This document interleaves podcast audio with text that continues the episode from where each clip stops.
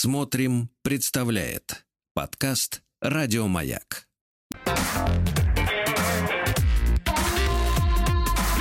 Сергей Стиллавин и его друзья.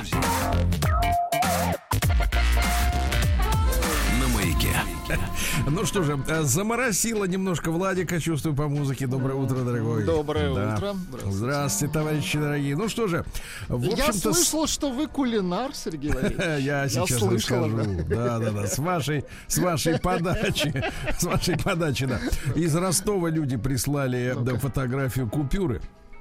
Она, значит, рублевая, видимо, купюра. Изображен морской вокзал сочинский. Номинал миллион рублей. И твою подпись к летнему сезону специально для Сочи Минфин выпустил купюру для расчетов в Сочи, в ресторанах. Да. Ну что же, друзья мои, действительно, Владик намекает совершенно правильно. Давайте перед этим я маленькую заметку от Эльдар Харидинов написал мне вчера в 22:51. Сергей, приветствую. Откуда берутся имена для девушек? Есения. Что потом, мне интересно. Сеня, Есения, куда мы котимся? Спрашивает Эльдар Харидинов. Дорогой Эльдар, значит, направление качения мне, в принципе, примерно понятно. Направление, да? И дальше вот Владик меня немножко так вот огорчил, потому что он сказал, что заказал доставку модного ныне меня прибамбаса. Подвели. Хотя, кстати, у меня есть где-то звук. Если найду. Вы не отвлекайтесь, я пока поищу. Так вот, и в новостях-то встречается, и беснуются тиктокеры, да? Вот. Они рассказывают о том, все вы рассказываете мне о том, что вот эти щелкачи, я бы сказал, что это игрушка-щелкач. Трыкач. Да, трык. Вот. Ну, различные вот кнопочки, которые были придуманы для сумасшедших. Ну, давайте вещи называть своими именами. Никого не хочу обидеть, друзья мои. Сумасшедшие — это не вина человека, правильно? По звуку это напоминает чпок-чпок. Ну, да, но только... По звуку.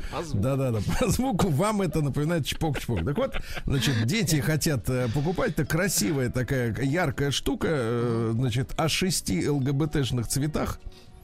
Вот, где кнопочки такие, да, их надо нажимать, они издают звуки, ну, близкие к упаковочной пленке. Подождите, есть Pop-It, вот как раз вот этот раскрас ЛГБТшный, а есть Simple Dimple. Да. Там всего две, может быть, 4, вот. Для самых, так сказать, упертых. Да. Вот пишет Айдар из Чебоксар. Добрый вечер, Сергей Валерьевич, извините за неинформационное письмо. Вот, супруга приобрела и фотографии вот этой вот поп-ита с ЛГБТ-цветами под названием поп-ит, значит, приобрела дочери и показывает мне. Я говорю, что это цвета радуги неправильные, присмотрелся, а это флажок сообщества. Срамота, пишет Айдар из Чебоксар. Но, дорогие товарищи, значит, нам надо четко с вами решить. Значит, мы отдаем, в общем-то, так сказать, цвета. Да не отдаем мы цвета. Слушайте, а как вы собираетесь продавать фломастеры? Конечно. Да, что с ними делать? Они теперь будут, значит, одноцветные. Значит, пришли люди, которые хотят приватизировать цвета. Согласен. А мы их не отдадим, правильно? Вот абсолютно и все. Точно. Вот все, не отдадим. Цвета наши. Цвета опита. Сергей Стиллавин. Его друзья на маяке. Теперь пару слов о том, о чем обмолвился Владик. Значит, я действительно, вы знаете, могу сказать, открыл для себя индейку некоторое время назад. Некоторые как класс, да, как так. Класс. Вот. И обмолвился Владику о том, что начало-то хорошее. Да, открыл для себя, говорю, слушайте, а что вы с ней делаете там, как бы так сказать, да, потому что вариантов разных много. Оказалось, что Владик у нас, я почему не могу до него никогда дозвониться днем? Я кошевар, да. После эфира, в свободное вот именно от работы время, начиная с 11 утра, он, значит, готовится в чаду кухонном с утра до ночи. И он мне, значит, Владик говорит: слушайте, а вот есть такой замечательный рецепт, я его, говорит, практикую. Я сейчас вам расскажу, вот все, вот я вам рассказываю последовательность, как она была. Я, говорит, вы берете индейку, значит, обжариваете ее на сковородке быстро, на быстром огне, значит, до золотой корочки. Да, да, до золотой корочки, ага. Затем не выкладываете на противень, но сейчас более удобно, есть вещи такие стеклянные. На той же сковородке обжариваете крупные куски картофеля. Тоже ну, да, да, значит, потом это все вы сливаете все вместе в противень, или вот сейчас удобно есть такие стеклянные ванночки, ну, с невысокими краями, да. Вот сверху выкладываете зеленый перец, нарезанный вдоль, да. Соломочкой, да, да. Соломочкой, да. Потом сверху еще луковицу одну, да, нарезанную, лучок, тоже крупно. Угу. Да, накрываете фольгой. Вот, и ставите в духовку на 180-200, ну, где-то на 50-час. На 50 минут-час. И вот, значит, я воодушевился. Вы знаете, я человек легкий на подъем. Да-да-да. Вы тоже кулинар, как оказалось. Ну, когда мне авторитетный человек, который молчал 15 лет и ничего не говорил, вдруг рассказывает, как он готовит. Я забыл сказать самое важное. Тихо-тихо-тихо. Вот, значит, я все сделал, то, что у меня было. Заехал в магазин ближайший, шаговый, как говорится, доступности в масштабах пригорода. Купил замечательное филе. Вот, все нарезал, все сделал, все хорошо. Сижу, ем, получаю удовольствие от деликатесного блюда. Так. И тут приходит смс-ка от Владика. Забыл сказать, надо купить именно филе бедра голени. Я вам испортил аппетит. Да, потому что я-то из грудки делал. Понимаете? Ну, слушайте, это не настолько безобразно из грудки, просто это с бедром вкуснее. Вот и все. Поэтому вы, как вот источник рецептов, для меня пока под сомнением. Под сомнением.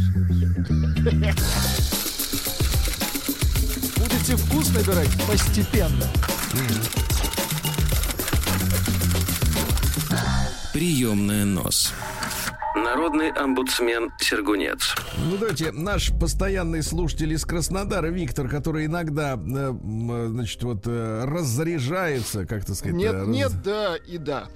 Стихами, да, такими угловатыми, мужскими, но искренними, да. Но сейчас проза. Сергей, здравствуйте, пишет Виктор из Краснодара. Вчера, чтобы заполнить пробелы в знании творчества группы Алиса, я таки послушал «Голубого банщика». Наивно надеюсь услышать что-то из детства, похожее на «Голубой вагон» или песню из мультика «Голубой щенок». Конечно, Алиса же в этом стиле работала, конечно, он это ожидал. Они вообще как бы вышли из мультипликационного, они для мультфильма писали искусства. Музыку, конечно, Кинчев. Да. Ага. Как Энтин, вот они, в принципе, побратимы. Да-да-да, в одной упряжке. Так вот, значит, или песню из мультика «Голубой щенок» прильнул к динамику. Оказалось, срамота и грязь. Пишет Виктор, я цитирую. Я, кстати, до сих пор пока еще не послушал. Берегу себя. Сразу захотелось в баню, чтобы отмыться от всего этого. Да, хорошо, что Владик не пустил эту, позволь сказать, вещь в эфире.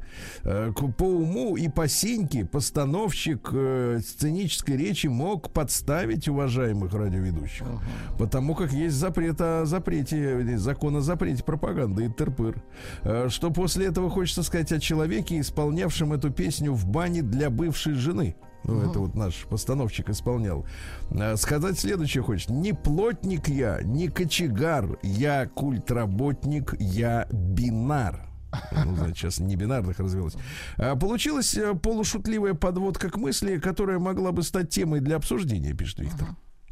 Почему у фанатов групп сгорают в головах фильтры вместе с предохранителями, и они всякую, значит, хрень, пришедшую, значит, в голову автору, поднимают на знамена?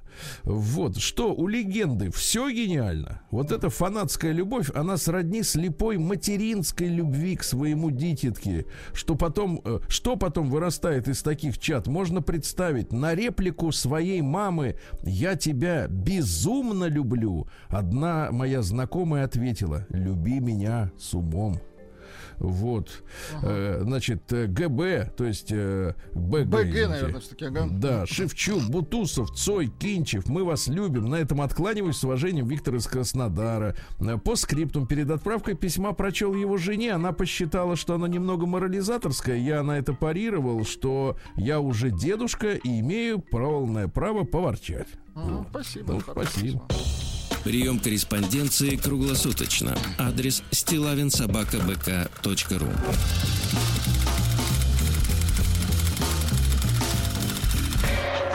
Фамилия Стиллавин 2Л.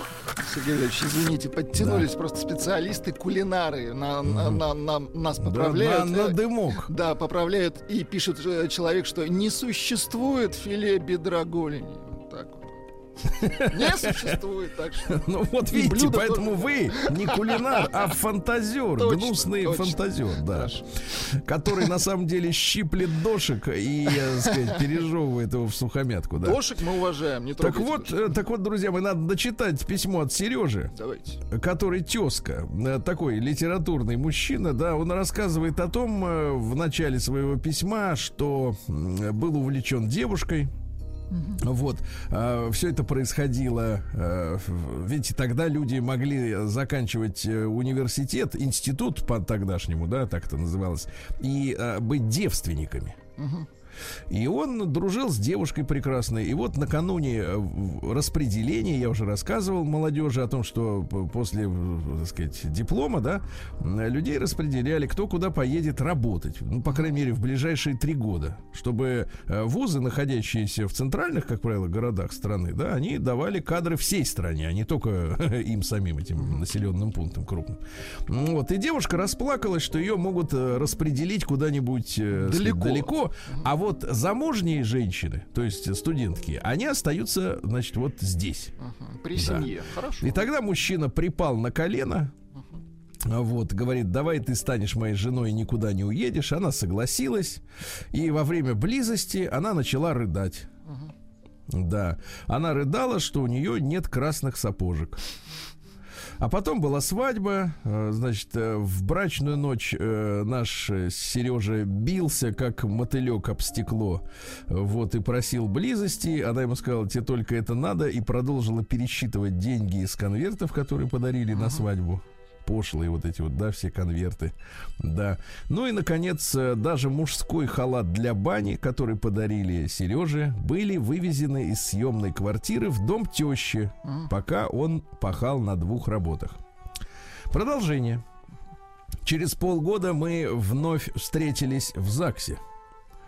Поскольку все чаще доброхоты глумливо сообщали мне, что она начала сожительствовать с разными мужчинами. Ай-яй-яй.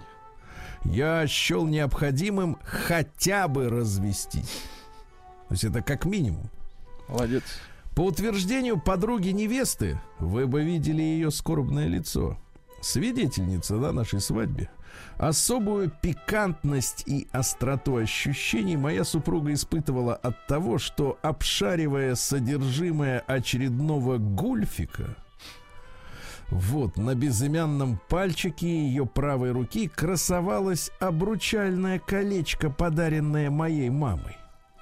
По счастью, детей у нас не случилось. Поди сейчас, гадай, почему. Все нажитое она унесла к себе, значит, развод будет просто формальностью, подумал я. Заполняя заявление о разводе, мы очень долго выбирали причину нашего расставания. Я в силу изложенных выше причин не мог указать в заявлении истинные обстоятельства этой драмы. Возьмись я их изложить, порнографичное повествование о похождениях моей жены-блудницы могло расстроить психику не только служащего ЗАГСа, но даже врача-специалиста. Я было хотел пойти в храм, но побоялся, что исповедь о моей короткой семейной жизни может разуверить священника, так сказать, в идеалах. Любая версия развода, роняющая тень на моральный облик моей супруги, ею с гневом была отклонена. В итоге я сдался на варианте «не сошлись характерами». Печальный скрип пера, и я свободен. Погромче музыку, погромче. Я свободен. Совершенно не так, кстати, как вот кто там как пел-то, Кипелов. Я свободен. Кипелов пел? Кипелов пел. Вот совершенно другая свобода, правда? Абсолютно. Она жестче, эта свобода. Да, пусть поиграет, пусть Желейка поплачет, да. Желейка Раймонда Пауэлса. Дальше. Потом у меня были 100 женщин. Ох, пустился во все тяжкие. Сотни. Давайте музыку. Итак, сотни женщин. 101-е. 103-е. Я старался выбирать самых умных, красивых, целомудренных. И вот что я скажу вам словами Владимира Семеновича. Эх, ребята, все не так. Все не так, ребята. Правда, Владимир Семенович о другом говорит. Ну ничего. Рождение ребенка, бесконечные упреки, скандалы, отъезды к маме, лишение доброго имени, имущества и возможности общаться с ребенком. Теперь внимание, давайте музыку громче. Да. Фраза не закончена, сейчас прозвучит аккорд. Да, да, громче. Вот оно хорошо. Итак, 5 раз. Итак, 5 раз. 5 раз. Повторяю. Рождение ребенка, бесконечные упреки, скандалы, отъезда к маме, лишение доброго имени, имущества и возможность общаться с ребенком. Итак, 5 раз. И только сейчас, пишет Сережа, когда, наконец, оставил надежду найти себе... Оставь надежду всяк сюда входящим. И только сейчас, когда, наконец, оставил надежду найти себе вторую половинку и живу один, я спокоен и счастлив. А давайте в вопросе, может быть, как товарища Кипелова зовут? Валера. А давайте Валеру попросим, ну так, если вдруг зайдет, спеть песню по-новому. Не я свободен, а я спокоен. Нет, тогда это надо не к Кипелову, а к Валерии Леонтьеву. Я спокоен. Да, я спокоен и счастлив. Да, возможно, близкие и родные о моей смерти узнают не скоро. Мой уход не сразу заметят по запаху даже соседи. На этот случай я заведу себе собаку. Она первой и возвестит своим воем миру о конце моих мучений. С уважением, ваш слушатель Сергей. Очень грустное письмо. Вот такое письмо, друзья мои. Да. Так.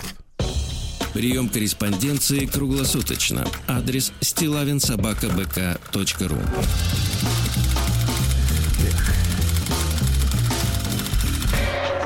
Фамилия Стиллавин 2Л. Ну вот. Ну и что еще хотел с вами поделиться филологическим наблюдением. Давайте. Во-первых, Владик, с ужасом, ну, с ужасом в хорошем смысле, хотя так не говорят. Но меня поймет Юрьевна, потому что я увидел новую фотку Юрьевны. Новую фотку? Наша Юрьевна, которая, да, поправляет. Она обстригла свои локоны, вы представляете? Она женщина, поэтому... Да она... погоди-то, она, это я понял с первой нашей встречи. Я не об этом. Она теперь, у нее теперь каре. Красиво, наверное. Каре — это когда вот так вот, как у елочки-людоедки, короче. Это как у Мирей Матье. Нет, Мирей Матье там вообще все выстрелено нормально. Да что значит все выстрелено у Мирей Матье? Челки нету, челки нету. Вот, а во-вторых, слушайте, встретил вчера такую демагогию из серии «Люди пытаются расшифровать, что значит слово «чувак». Ну, чувак, у него якобы... есть корни некие такие, да. Нет, якобы чувак — это аббревиатура от фразы «человек, уважающий великую американскую культуру». Ой, это чушь. Это чушь, это согласен. Чушь, это чушь. Там другой смысл, я вам потом расскажу, как там, не очень хорошо. Там про Америку, Сергей Валерьевич, вообще ни слова. Ни слова? Нет? Вообще ни слова. Погоди, а про свободу, доллары? Кстати, вот эту аббревиатуру расшифровали, знаете кто? Чуваки вот с Америкой. 100%. Понятно. День дяди Бастилии пустую прошел. 80 лет со дня рождения. Ух ты, а ей уж 80. Каждый день. Радиомаяк. Ну что же, товарищи дорогие, 27 число и день рождения Санкт-Петербурга, Петрограда, Ленинграда. Поздравляем! Нужна песня, Владик, хорошая. Есть песня. Хорошая песня. Город над вольной Невой,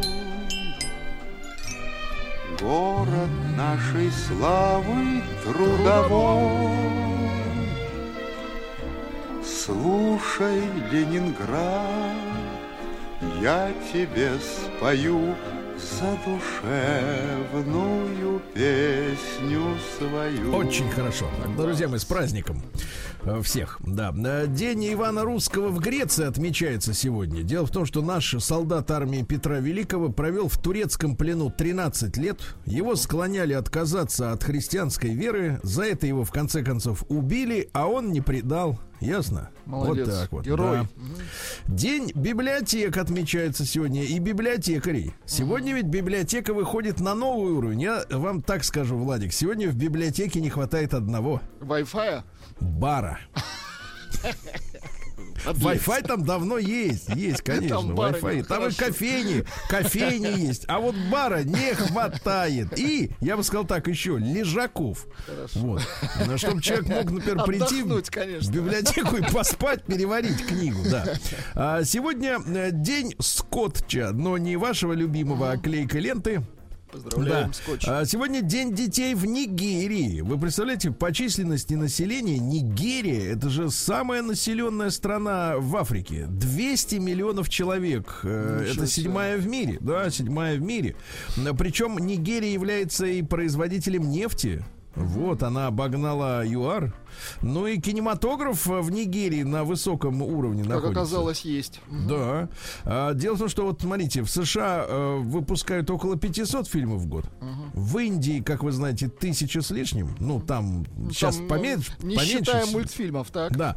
А в Нигерии почти 900. Понимаете? Да-да-да. И средняя стоимость производства полнометражной киноленты в Нигерии долларов. 15 тысяч долларов.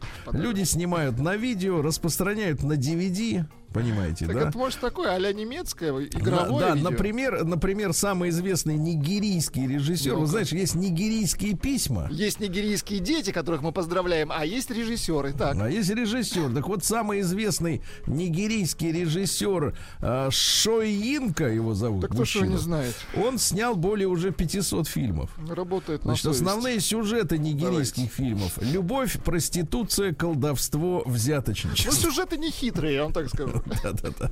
Можно делать ремейки, да? Так вот, дальше. Всемирный день борьбы с рассеянным склерозом. Ну, опять же, как с ним бороться, никто не знает, но бороться надо. Понятно. Всемирный день товаров.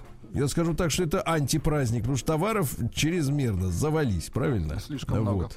Много. День защиты от солнца. Вот как раз в этот прекрасный день у нас тут и дождичек льет, и как-то и защищены это дождем. Важно, да, защищаться. Да. День под названием «Бояться нечего».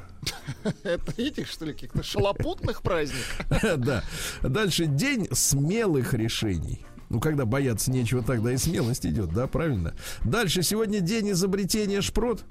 О, Никаса поздравляем. Никаса да поздравляем. Себя, это как наше. Говорится, береги руку, Сеня. Да. Вот, Международный день белого вина шардоне. Хорошо. Ну, от себя добавлю, что, конечно, пино гриджо как-то помягче, да. Ну и сегодня двойной русский праздник. Сидор Бакагрей, или он же огуречник. Сидор? Дело в том, что прекращают дуть северные ветра сиверы. Да. И раннее возвращение ласточек сулило счастливый год. Понаблюдайте за птичками. Там не все из них ласточки, некоторые голуби. Так вот, значит, в этот день обращали внимание на приметы. Если на сидора день был ясный, то огурцов будет много. А если погода холодная, то и все лето должно быть таким. А у нас сегодня и не ясно, и не холодно. Ясно? Дмитрий вот пишет нам. В Казани есть бар, называется библиотека. Это наводил. Каждый день. Да класс.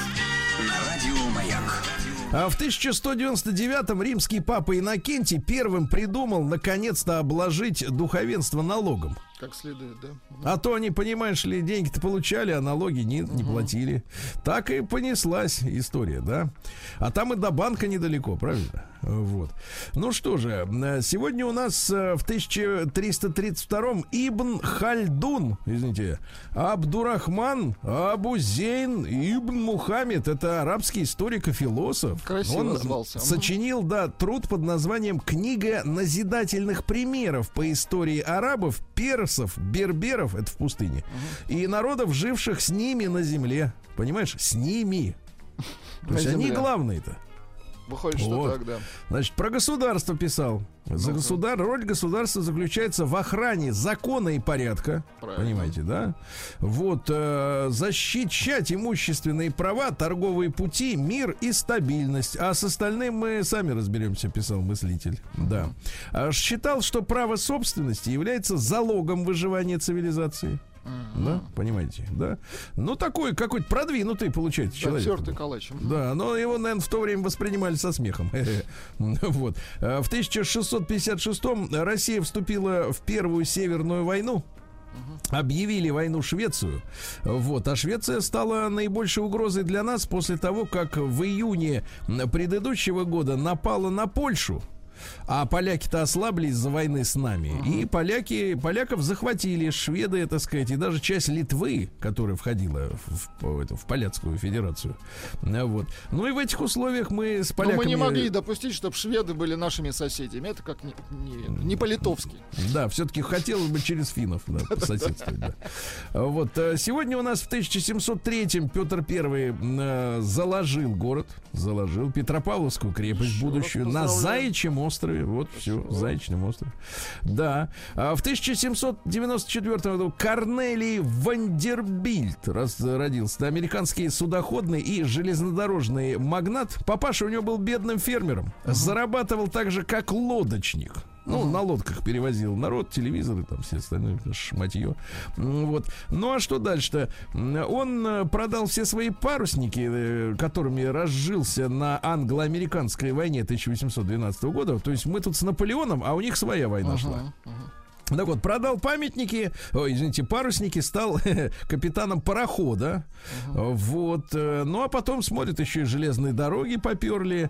И вместе с женой они накопили $30 тысяч. Ну, это большие очень деньги. Ну, да, стали олигархами. Так. Олигархи такие, да-да-да. Вот. Ну и что? И в конце стал крупнейшим судовладельцем в США. Построил 80-метровую яхту. Молодец. Вот, да, за $500,000. Это была вообще первая такая яхта частная, такого класса. Мебель была обита бархатом, да. 10 салонов, 10 отделанных мрамором столовые. Представляете? Да, вот, и он на них путешествовал. Вот, ну и что? И, как говорится, сейчас-то, конечно, побогаче яхта-то. Ну, это понятно. Побогаче, да. А люди попроще. Самая богатая яхта «Титаник», к сожалению, не уцелела. Ну да, многоярусная, да. Сегодня у нас, ну что же, товарищи, в 1882-м родился Симон Аршакович Тер-Петросян, который сказал: я буду революционером Камо. Был такой товарищ Камо. Дожил он до 22 года. Занимался он экспроприацией, так называемой. Вот. Но это, значит, говорил так людям: придем к тебе, арестуем, пытать будем, на кол посадим. Начнешь болтать, ясно будет, чего ты стоишь. Выловим так всех провокаторов, всех трусов. Ну, в общем, отнимал деньги. Да, понимаете, да. Вот. Ну, а потом что? Потом все, в 22 году, так сказать, вот, закончилось все. В 1883 в Москве на Красной площади открылось здание исторического музея. Посещали? Ну, конечно. Ну, вот, прекрасно. Хороший музей, да. Да. А в 1889-м Александр Георгиевич Лорх, Х на конце. Ха, извините. Да, селекционер, вот, который выводил популярные сорта картофеля. Понимаете? Да. Его командировали за границу. Он поездил по Германии, по Швеции, по Дании, по Голландии. Привез оттуда в чемодане 800 образцов. Клубней привез. Да, и на основе этого, да. А сейчас мы что имеем? Сейчас вот многие посадочные образцы у нас из-за границы. Да. Картошку поклёп идёшь, типа она вредная. Нет, это наше все. Надо из нее крахмал выводить, правильно? Постепенно. Выводить.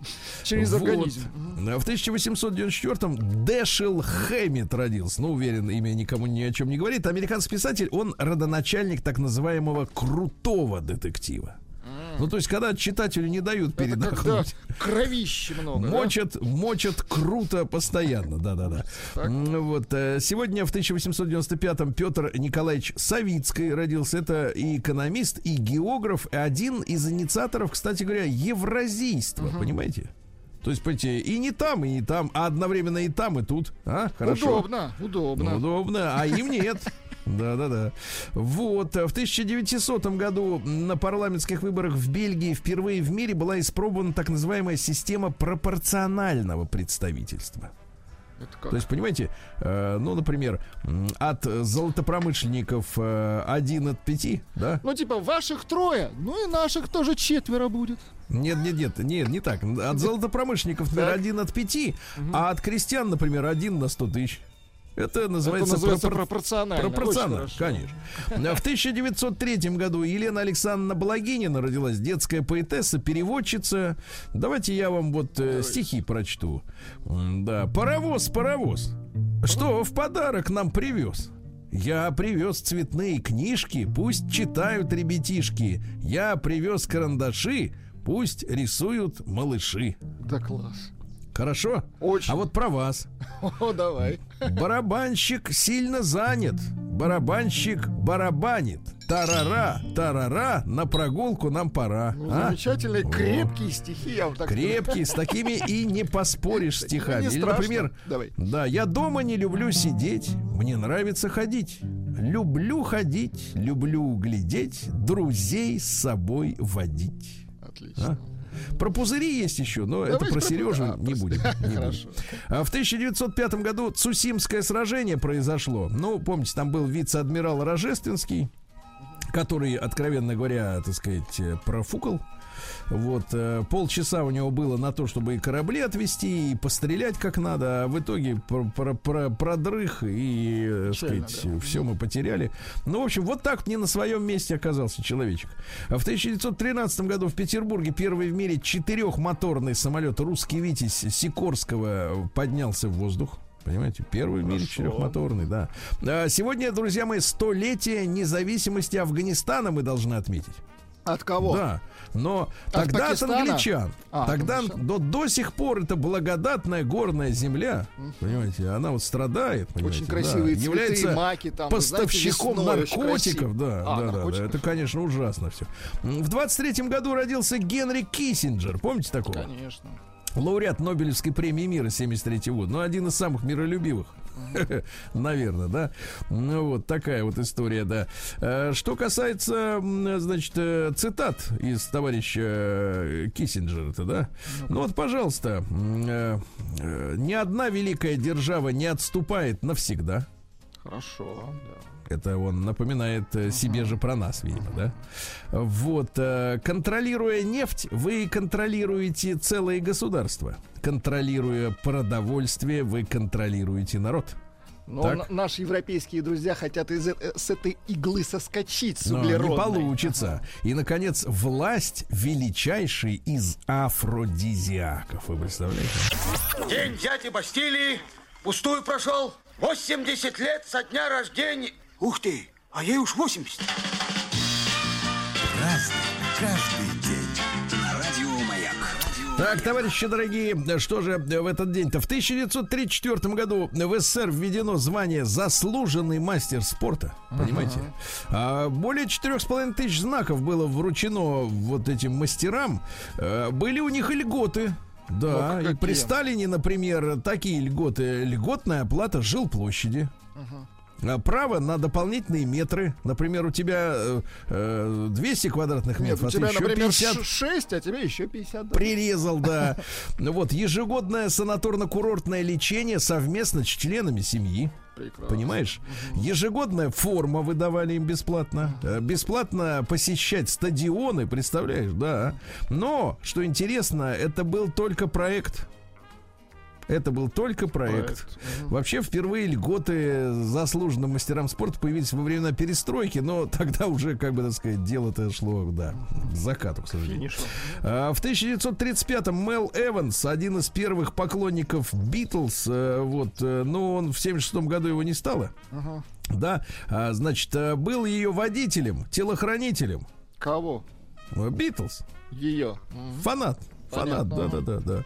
Вот, сегодня в 1940 году началась операция «Динамо». Это эвакуация из Дюнкерка английских экспедиционных частей. Англичане с америкосами сняли пронзительный вот этот фильм «Дюнкерк», да?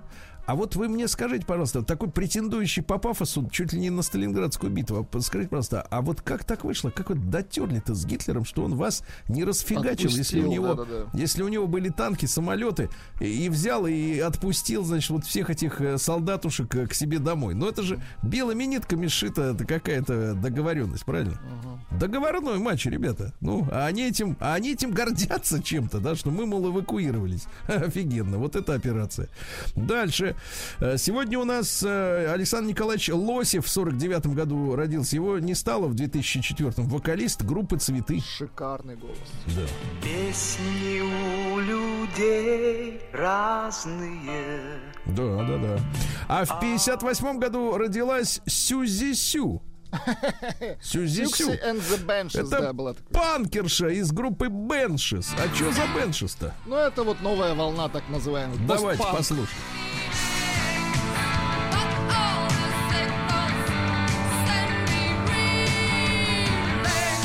А вот мне как-то Александр Николаевич-то ближе. Давайте. Немножко все-таки искусство. Песни у людей разные. Вы не лезьте, это искусство. Одна на века. Звездочка моя ясная. А в 60-м году Александр Башлачев родился. Вот, ну, Саша не стала в 88-м, да? Вот, тоже явление было своего рода. Трагическое. Нереально сладкие чудеса. Он, конечно, поэт. Поэт, да. Вот, да. Вот, например, такие строки. О, как ты эффектно при этих свечах, смотреть на тебя смешно. Ты слушаешь песни о странных вещах, а я пью твое вино. Я пил слишком быстро, выпил до дна. Ты решила, что это обман.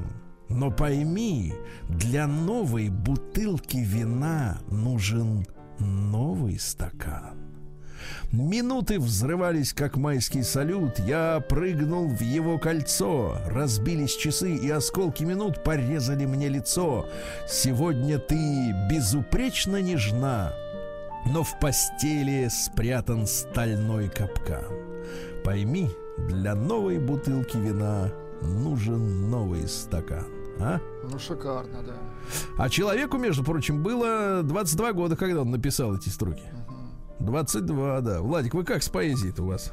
Ну, что, я же, начали знаете, уже? Да, я же остановился на четверостишии. Это больше не пишу. Это хорошо.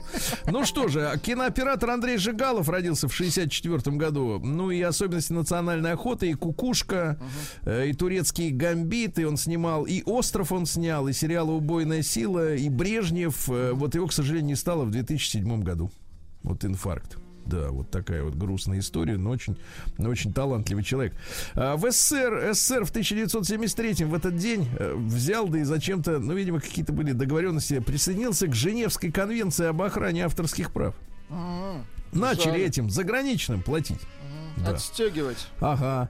В 1977 году Президиум Верховного Совета Советского Союза утвердил новый текст гимна Советского Союза. В новом варианте, значит, убрали имя Сталина, понимаете? А представляешь, до 1977 года Сталин был в гимне.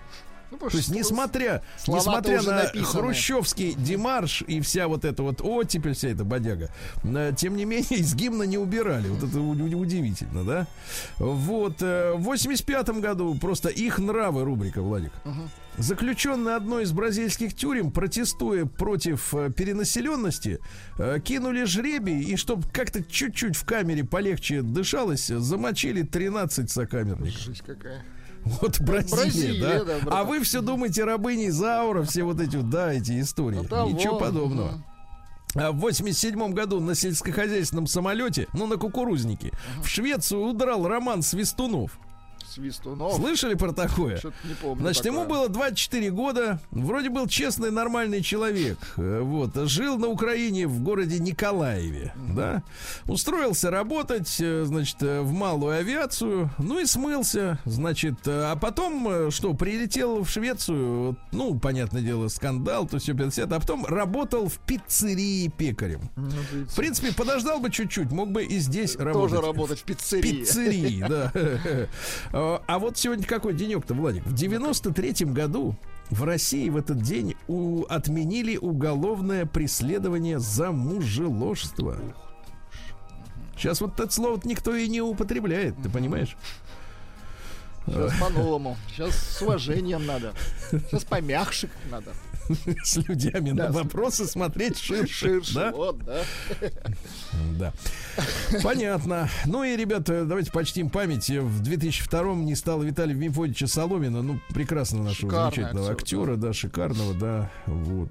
Ну, блистательный человек. Мне кажется, очень тонкой душевной организации. Да, светлая ему память.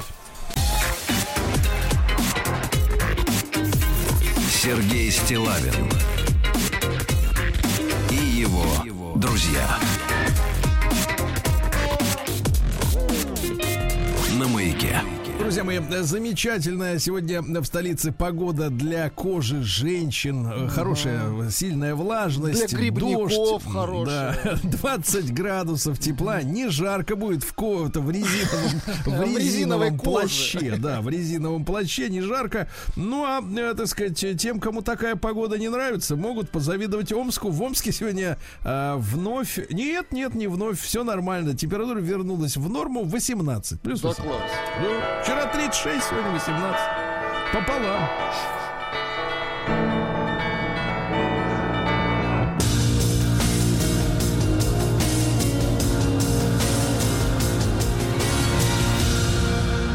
Зона 55. А все почему? Резко сменилась погода. На Омск обрушился ураган с мощной пыльной бурей. Владик, вы, наверное, видели фотографии, как на Астрахань пришла пыльная буря. Да, ужасно. Снимки с самолета были сделаны. Просто вот стена пыли, да, песка какого-то, да, ну просто высотой там, не знаю, километра 2, наверное, может быть, даже больше. Ужас какой-то.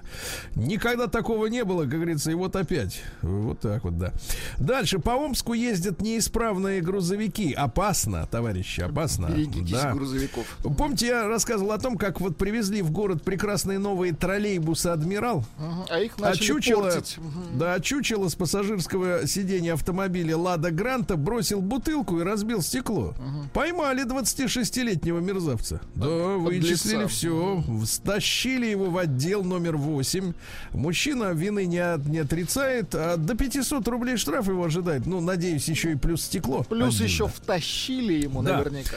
Из Омской области не выпустили коней, которые ехали из Дагестана в Киргизию. Слушайте, что-то в Омскую область и не впускают, и не выпускают. Это наша граница, ясно? Она на замке, да. На Амичку, которая оставила дочь одну дома, завели уголовное дело.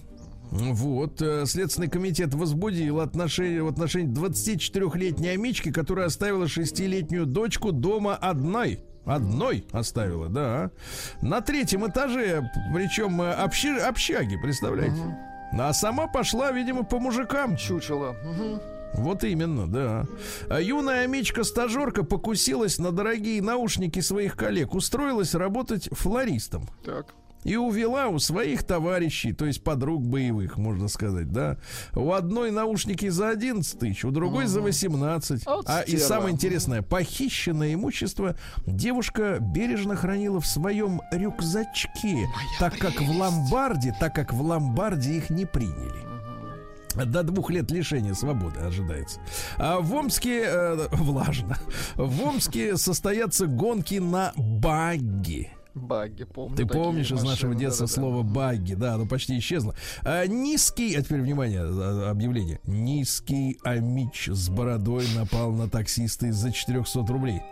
Дело в том, что таксист приехал по вызову на улицу Вострецова, к нему сели парень. Не заметил амича. Да не, к нему сели парень с девушкой, один из них был низким.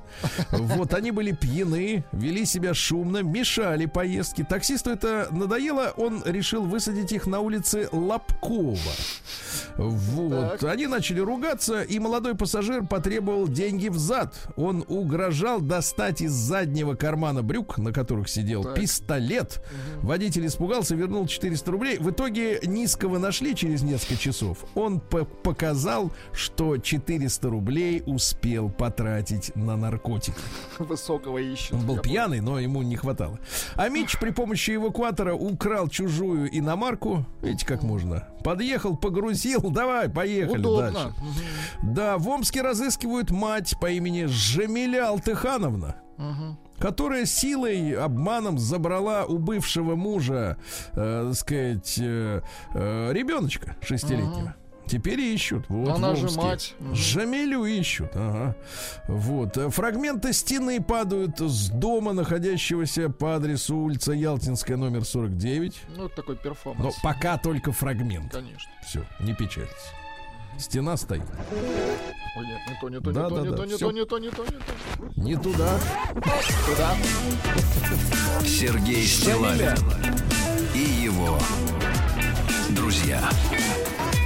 На маяке. Федеральная служба исполнения наказаний сообщила о зарплатах заключенных в сотни тысяч рублей. Вы представляете? Да ладно. Дело в том, что создано более 700 мест трудовых для заключенных. В Белгородской области, например, люди получают 224 тысячи рублей. Надо на это, и кормежка еще бесплатная. На входе надо надпись поместить: сядь и зарабатывай. Или сядь и начни зарабатывать как мужик. Нет, чтобы заработать, сядь. 102 тысячи рублей в Новгороде. Круто. 94 в Приморье. В Волгоградской области 80 тысяч. Видишь, есть, то есть, как бы потеплее зона, а есть, так сказать, попрохладнее.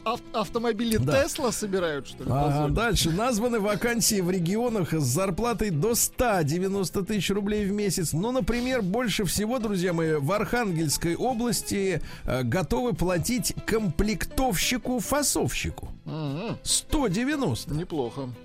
Значит, ну понятно, что сварщики хорошо получают везде. Во Владимирской области 135. Механик может получать 150 на Сахалине. Понимаете, да? Вот какая история-то, да? Сергей Семенович Собянин заявил, что Москва будет лучшим городом в мире. Чтобы у нас были лучшие школы, больницы, рестораны, кафе, инновационные предприятия и лучшие цифровые решения. Ясно? Наш город должен быть лучшим и будет им. Вот так вот. Спасибо, Сергей Семенович, за, так сказать, надежду, да. Давайте о другом немножко. Давайте. Вот новость тоже пришла. Продюсер Виктор Дробыш, наш с вами друг. Конечно, барабанщик в прошлом. Мы его помним, так сказать, уже лет 30, как помним, да? Вот. Рассказал, что родители участников «Фабрики звезд» просили Дробыша защищать их детей от геев. О, боже. Да. На «Фабрику звезд» от влияния популярных артистов геев. Я, говорит, с этим столкнулся. Самое сильное, значит, на «Фабрике звезд», когда приезжали звезды наши, клали глаз. Клали глаз, это отвратительно. Клали глаз. Это не материал, нет, это не пластик. А есть клали-глаз. Это клали-глаз. Клали-глаз, да смотри, как грязище. На молодых ребят, которым даже 18 нет. Не буду называть фамилии, сказал Виктор. А что называть? Там были все. Что значит все? Вас-то не было. Значит, да. Вот такая вот история, да. Виктор, видишь, смелый человек. Да. В России появится словарь, который поможет понять язык тиктокеров. Вот, например, вы знаете, что такое кринж? Кринж? Нет, не знаю, расскажите. А криповый? Криповый. Краповый берет, я знаю. Я знаю, что такое крипторублёй. Вот это я знаю. Так, крипторубль, да. А вот, например, криповый или криповый, ну, как на ударение-то, да, оказывается, это от английского слова крипи. То есть немного ужасающий, но это немного иной вид ужаса, чем мы привыкли. Это ужас от удивления. То есть надо удивиться и тут же испытать ужас. Как это, я, честно говоря, не могу понять. Как удивить, можно? Но не запугать, я понял. Но ужаснуться. Понимаешь? Слегка. Это непонятно, да. Виталий Милонов призвал запретить шпроты в ответ на замену флага России на вот это вот, так сказать, олимпийское, так сказать, полотнище. Сегодня, кстати, день шпрот, поздравляем всех шпротоводов. Да. Мне кажется, точный день, чтобы нанести удар решительный. Точечный. Правильно. Шпроты, go home. Да-да. Московские грузчики несли пианино Левина одновременно на нем играли и пели «Катюшу». Молодцы. Вот это здорово, представляешь, отлично. А на Байконуре, представляешь, какие, понимаешь, вот так называемые художники. Вот вы только отцы, я даже не могу собраться. Вот у меня криповое, как говорится, состояние после этой новости. Поправляют нас, криповый. Да ладно вам, криповый. В английском языке все на первый слог. Все, хорошо. Да, что вы тут начинаете? Если уж берете иностранную заразу, так берите хоть как под надо. Себя а то под себя подбирают надо. Так вот, на Байконуре, вы представляете, на недостроенном Буране так нарисовали так называемые художники. Как они туда пролезли, вообще непонятно. Нарисовали граффити с надписью, знаете, какой? Да. Вот я даже не могу понять себя, какие у меня эмоции после этой надписи. Юра, мы приехали. Вот дебилы, а. Погодите. Что еще можно добавить? Да вот, пожалуйста, в Питере купаться негде. Негде. Слушайте, все пляжи Петербурга. Купайтесь в душе, в чем дело? Слушайте меня. Пляжи, ну. Значит, исследовали 24 пляжа, так. Взяли 144 пробы воды. На дне, наверху, везде брали. Да, в том числе на Суздальских озерах популярных, везде на Финском заливе. Биоматериал, я понимаю. Нет, везде следующее: заглатывание воды при купании так грозит заражением на всех пляжах острыми кишечными инфекциями, энтеровирусы, вирусный гепатит А и другие болезни. Слушайте, ребята, короче, понос будет... с закрытым ртом. В чем проблема? Ну, маска-то не поможет, вот это она пропускает. Дальше в Телеграме появился чат-бот. Мне очень нравится это слово, чат-бот, который помогает отмолить грехи после просмотра порно. В Телеграме отмолить, да, отлично. Да, отмолим. Лига безопасного интернета нашла все-таки в треках Моргенштерна пропаганду наркотиков. Поздравляем. В песнях «Бе-бе-бе» и «Ты ослеп». А российские пилоты заявили об НЛО над Новгородской областью. Клево. Над городом Чудово было, так сказать, НЛО. Вот именно. Ну и, наконец, отличная, давайте, новость. Закон о выдаче россиянам земли в Арктике прошел первое чтение в Госдуме. Вы знаете, что Арктика с тройным усердием сейчас оттаивает, да? Так что спешите забивать свои, товарищи. Ну, скоро помидоры будете растить. Наука и жизнь. Смотрите-ка, назвали неочевидные симптомы проблем с печенью. Теперь внимание, мужики. Давайте. Увеличение груди у мужчины — признак нездоровой печени, гинекомастия, а также красный цвет ладоней. Не одной, а обеих. Красный вот цвет. А обычно синий, что ли? Да. Синий — это уже все поздно, печень не поможет. Ай, Владик. Горячая ванна признана такой же полезной, как и занятие спортом. Так что, ребята, не обязательно бегать, просто лягте и налейте. Не обязательно на пляж на питерский идти, там, понимаешь, что биоматериал горячий, горячий. В меню древних иудеев обнаружили некошерную рыбу, вы представляете? Жаль. Эта работа опубликована в журнале «Тель-Авив». Не хухры-мухры. На спутнике Юпитера нашли признаки подводных термальных источников. Мне кажется, там купаться еще более опасно, чем в Питере.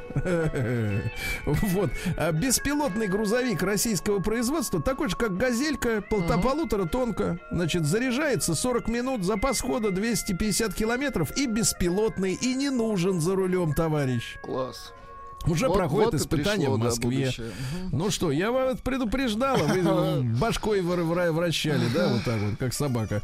Значит, тюлени помогли ученым собрать данные о том, что происходит в океанах. Оказывается, тюлень погружается без акваланга на 900 метров, прикинь. Круто. Ему под ласту засунули градусник, он все рассказал. Отлично. Все, так. Новости капитализма. В Австралии пилот заснул и пролетел пункт назначения.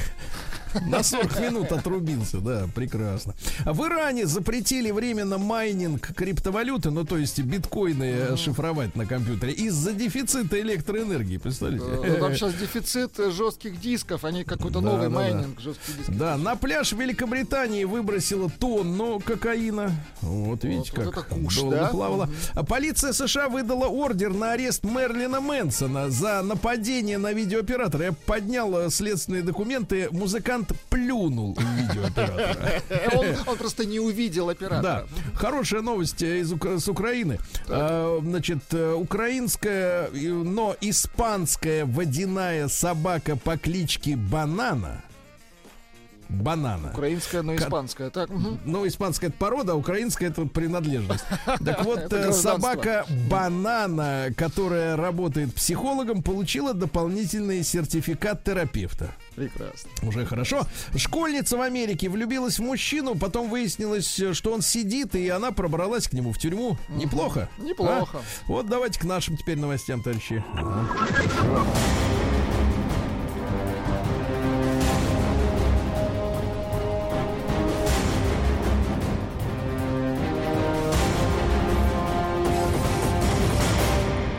Россия криминальная. Так, ну какая-то откровенная, какое-то сумасшествие, потому что, вот знаете, нам иногда начинают рассказывать, что несовершеннолетние подростки не отдают себе отчет в своих действиях, да? Ага. Но когда это касается... Ну, а с другой стороны, слушайте, у нас паспорт выдают уже в 14 лет, правильно? Вот, на Алтае задержали школьницу, которая 11-летнюю девчонку отвела в заброшенный дом, избила ее, снимала все на телефон и совершила иные действия сексуального характера. Жесть какая-то. Ну это откуда? Вот что, откуда? Вот понимаете, и ты ведь понимаешь, что это дрянь вот эта, да, вот со своими подружками. Это же совершенно взрослые девки. Вот ты ее наверняка увидишь, вообще не поймешь, что ей 14. Да? Вот. И вроде как изображает из себя взрослого человека. А что в башке-то происходит, я не понимаю. Вот все списать какую-то на безответственность, на подростковую тупость. Я не понимаю, что происходит, ребята. Это какая-то хрендец какой-то. Пьяный югорчанин пытался всучить взятку инспектору ДПС и, когда его посадили в патрульную машину, разбросал по торпедо, ну, под стеклом 100 000 рублей. Говорит, надо замять дело. Вот, да. В Петербурге, так сказать, новый оборот приняла эта история с тараном, самокатами пешеходов. Следственный комитет по Питеру полагает, что кик-шеринговая компания, которая самокаты раздает, да, не приняла мер для того, чтобы обеспечить безопасность движения. В итоге и на них хотят повесить, так сказать, ответственность тоже. Ну вот, в принципе, не ограничили скорость. Во, ну, да, конечно, скорость ограничивается. Скорость ограничить. Пусть едет со скоростью пешехода, правильно? И получает удовольствие, да. Да, в Иркутске бродячие собаки в погоне за котом раздербанили внедорожник Nissan X-Trail. Ничего себе. А кот залез под капот, они его оттуда доставали, отодрали все. Отодрали к чертовой бабушке все, да. А в Забайкалье таможенники изъяли у граждан Узбекистана 33 килограмма насвая. Это на празднике было. Вот, как-то мне Рустам показывал, как они... Как делать все правильно, да? Куда совать, да. Но это какая-то странная традиция. Я не солидаризируюсь, да. Ну и, наконец, задержан похититель роскошных часов Хублот. Так. Честно говоря, не знаю, как читать название. За 800 000 рублей бывший тренер «Спартака» пошел отдыхать в клуб в Нижнем Новгороде. И зазевался. А у него с руки житель ближайшего зарубежья взял, да и умыкнул часы. Такой, представляешь? Хубло. Нет, хублот, надо говорить четко. Не читается. Четко. Ну, это у вас не читается, а в уголовном деле читается.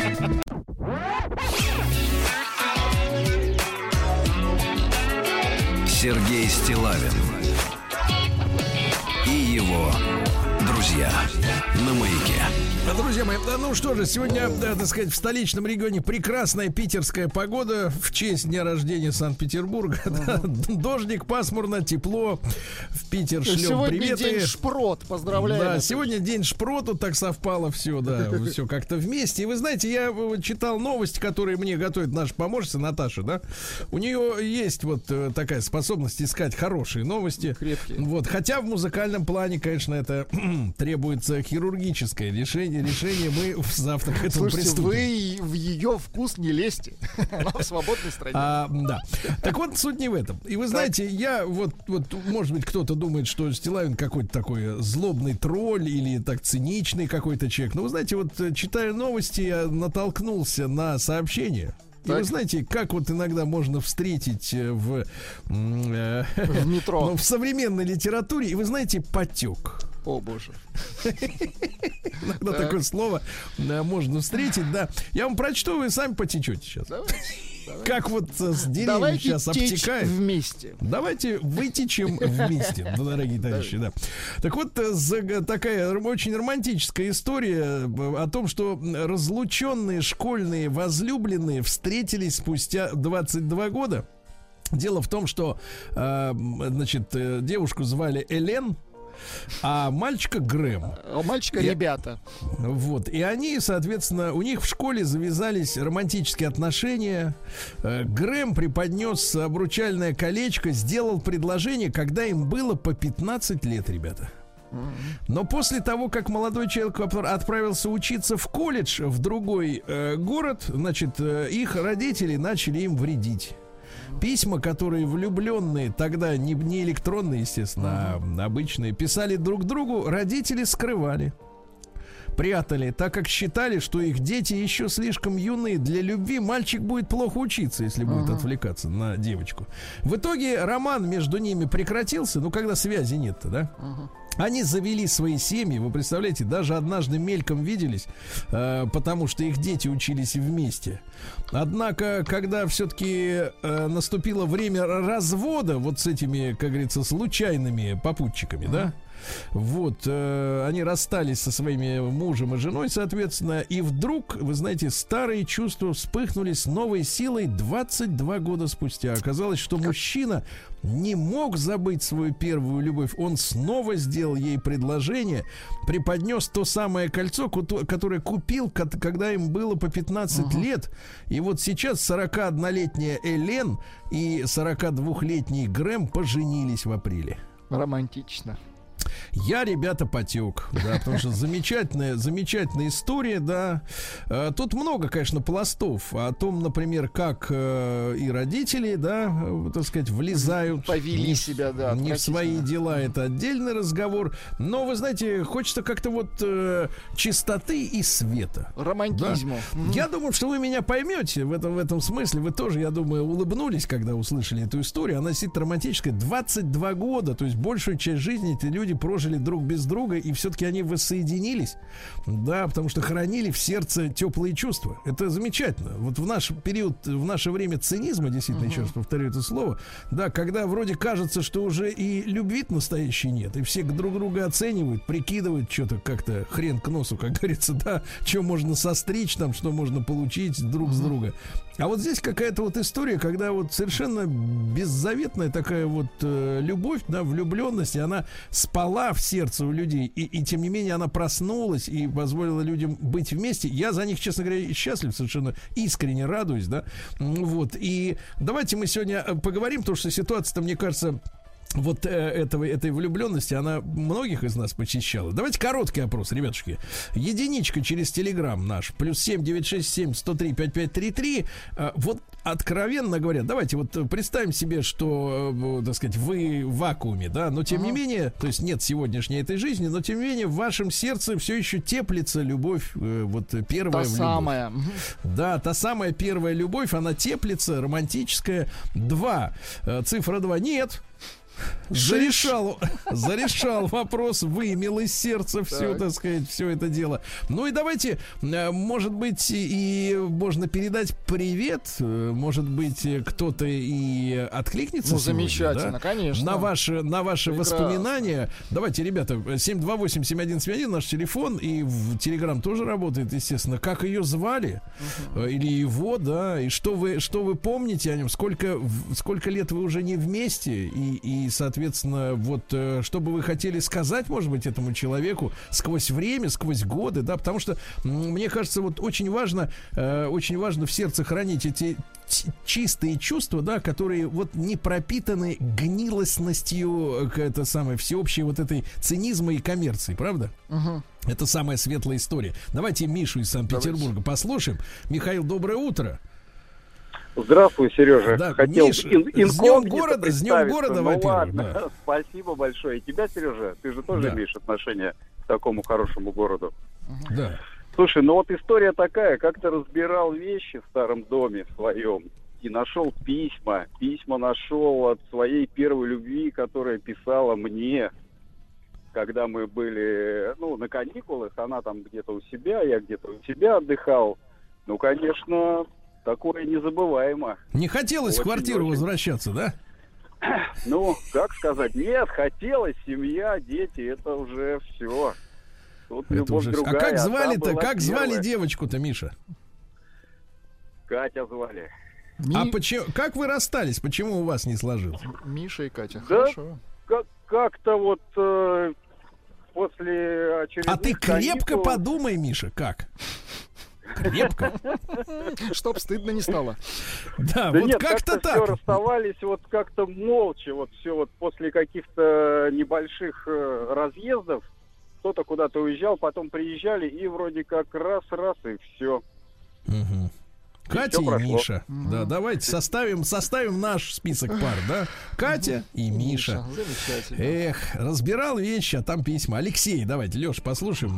Ему 35. Лёш, доброе утро. Да. Доброе утро, Серёж. Да, пожалуйста.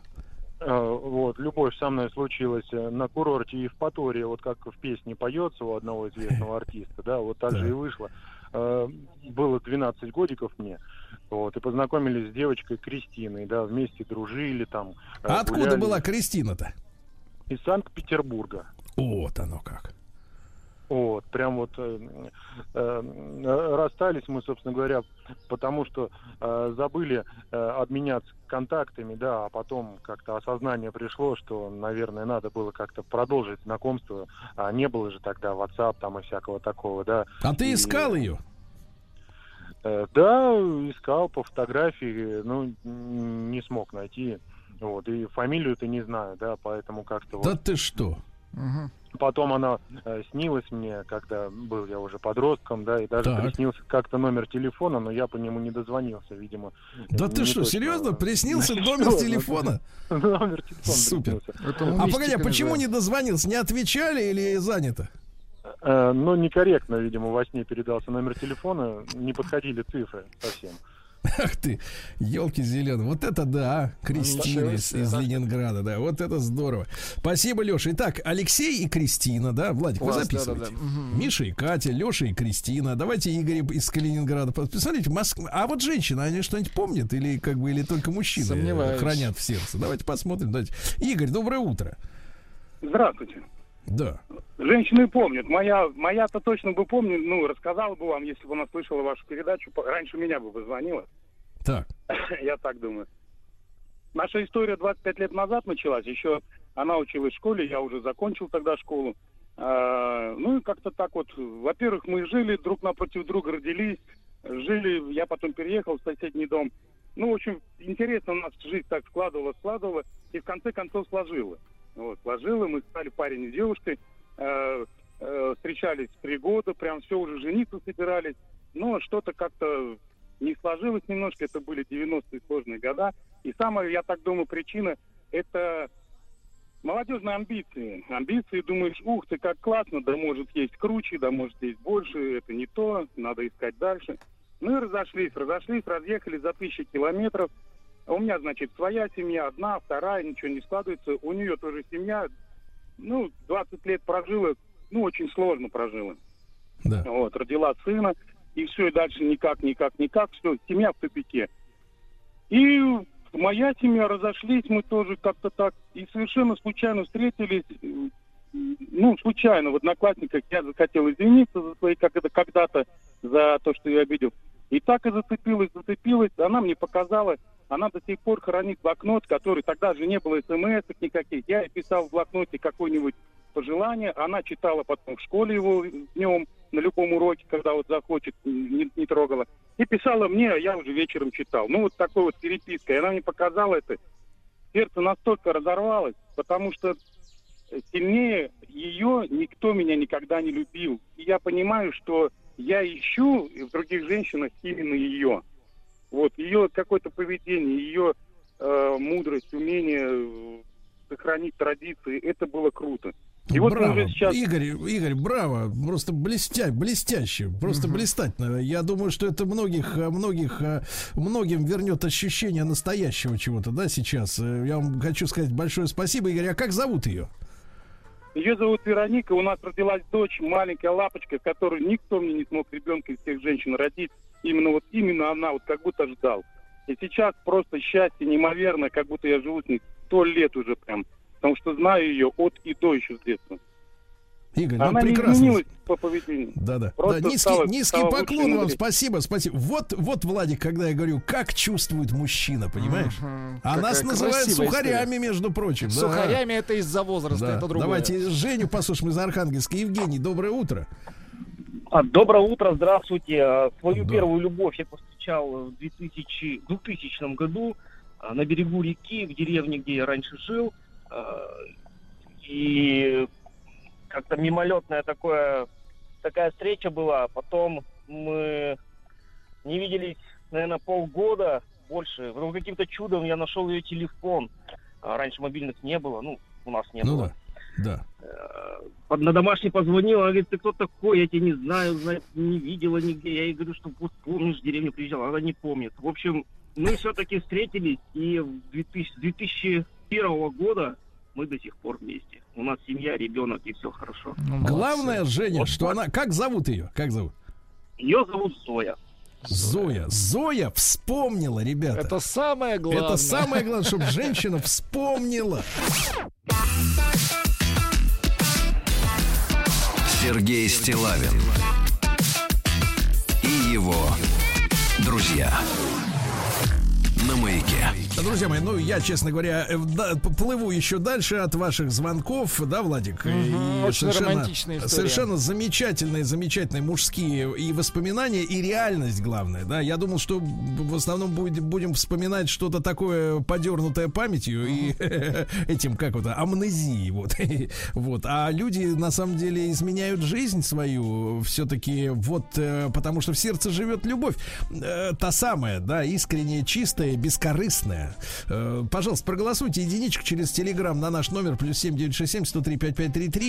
Если действительно в сердце, несмотря на то, что сейчас в вашей жизни, вы одиноки, у вас семья или нет, вы все-таки храните в сердце вот эту чистоту, такую теплоту первых настоящих отношений, чувств. Двойка забылась. Так бывает в жизни. Давайте Евгения из Московской области послушаем. Жень, доброе утро. Доброе утро, Сергей. Доброе утро, Влад. Да, я хочу рассказать свою историю. Учились мы вместе в школе. Она пришла к нам в 7 классе. Девочка Лена ее зовут. Первый раз я танцевал с ней танец. Вот это вот ощущение, когда ты берешь девочку, держишь ее за талию. Потом... Закончили мы школу, и 25 мая, день цветения сирени, это наш такой праздник. Алло. Да, мы внимательно слушаем, да. И эта любовь переросла, мы поженились, потом у нас появилось 2 сына, от этой любви Алеша и Дима, сейчас 2 внука. По жизни, конечно, всего много произошло, но до сих пор детская любовь. Как ее зовут? Продолжается в душе. Лена. Лена, хорошо, очень хорошо. А наконец-то женский звонок, товарищ. Да, а то я думал, неужели только мужики, так сказать, у них там романтические воспоминания. Марина, доброе утро. Доброе утро. Да. Только нет, я думаю, если вы приемник выключите, Мариночка. Все занято. Я выключила, да. Да, я услышала. Больше удовольствия получим. Я хочу сказать, что в 1979 году я поступила в МИИТ, и зимой мы отмечали Новый год, и у нас была хорошая еврейская компания, куда пришел молодой человек со своей девушкой. И я его и не восприняла как человека, с которым можно как-то что-то предпринять. И всю ночь мы отмечали Новый год, и пошли гулять на улицу, снег, стали играть в снежки, и девочки мне говорят, что-то, Володя, там в тебя все время кидают снежки. Закопался. В общем, у нас, несмотря на ту Марину, с которой он пришел, в общем-то, так получилось, что Закрутилась. Закрутилась, да. Это вот была первая любовь, о которой вы говорите. И как будто я летала просто... А потом как сейчас. Да. Как сейчас, хотя мне уже 59 лет. И у меня 3 детей, и даже 2 внука. И, в общем-то, жизнь прекрасна. И мы с мужем очень любим друг друга. И... Как бы у нас сейчас, в общем-то... Но Володя и его снежок... Ай-яй-яй-яй-яй, как это романтично. Да, у нас было просто замечательно. И я вот сейчас это вспоминаю, как будто это только что было. Любовь, оказывается, она никуда не исчезает, не пропадает. Это чудесное чувство, с тобой живет всю жизнь. И вот сейчас вот с вами говорю и вспоминаю это прям... Давайте скажем так, говорю и люблю. Дело в том, что в «Одноклассниках» стали мы общаться какое-то время, и мне девочки сказали, что вот тот молодой человек, он живет сейчас в Америке, это вот и есть Володя Адлер, но он по другим именем никнеймом выходит в «Одноклассники». И теперь мы стали общаться. Угу. Он просто сейчас шпион, и поэтому не может быть настоящим именем. Мы с ним стали общаться, и он мне говорит: давай с тобой будем общаться по связи такой, вот по телефону. И тут я поняла, что мне этого не надо делать, потому что воспоминания никуда они не пропали. Слишком яркие. Да, слишком яркие. А вот новые впечатления могут испортить дело. Да, я понимаю.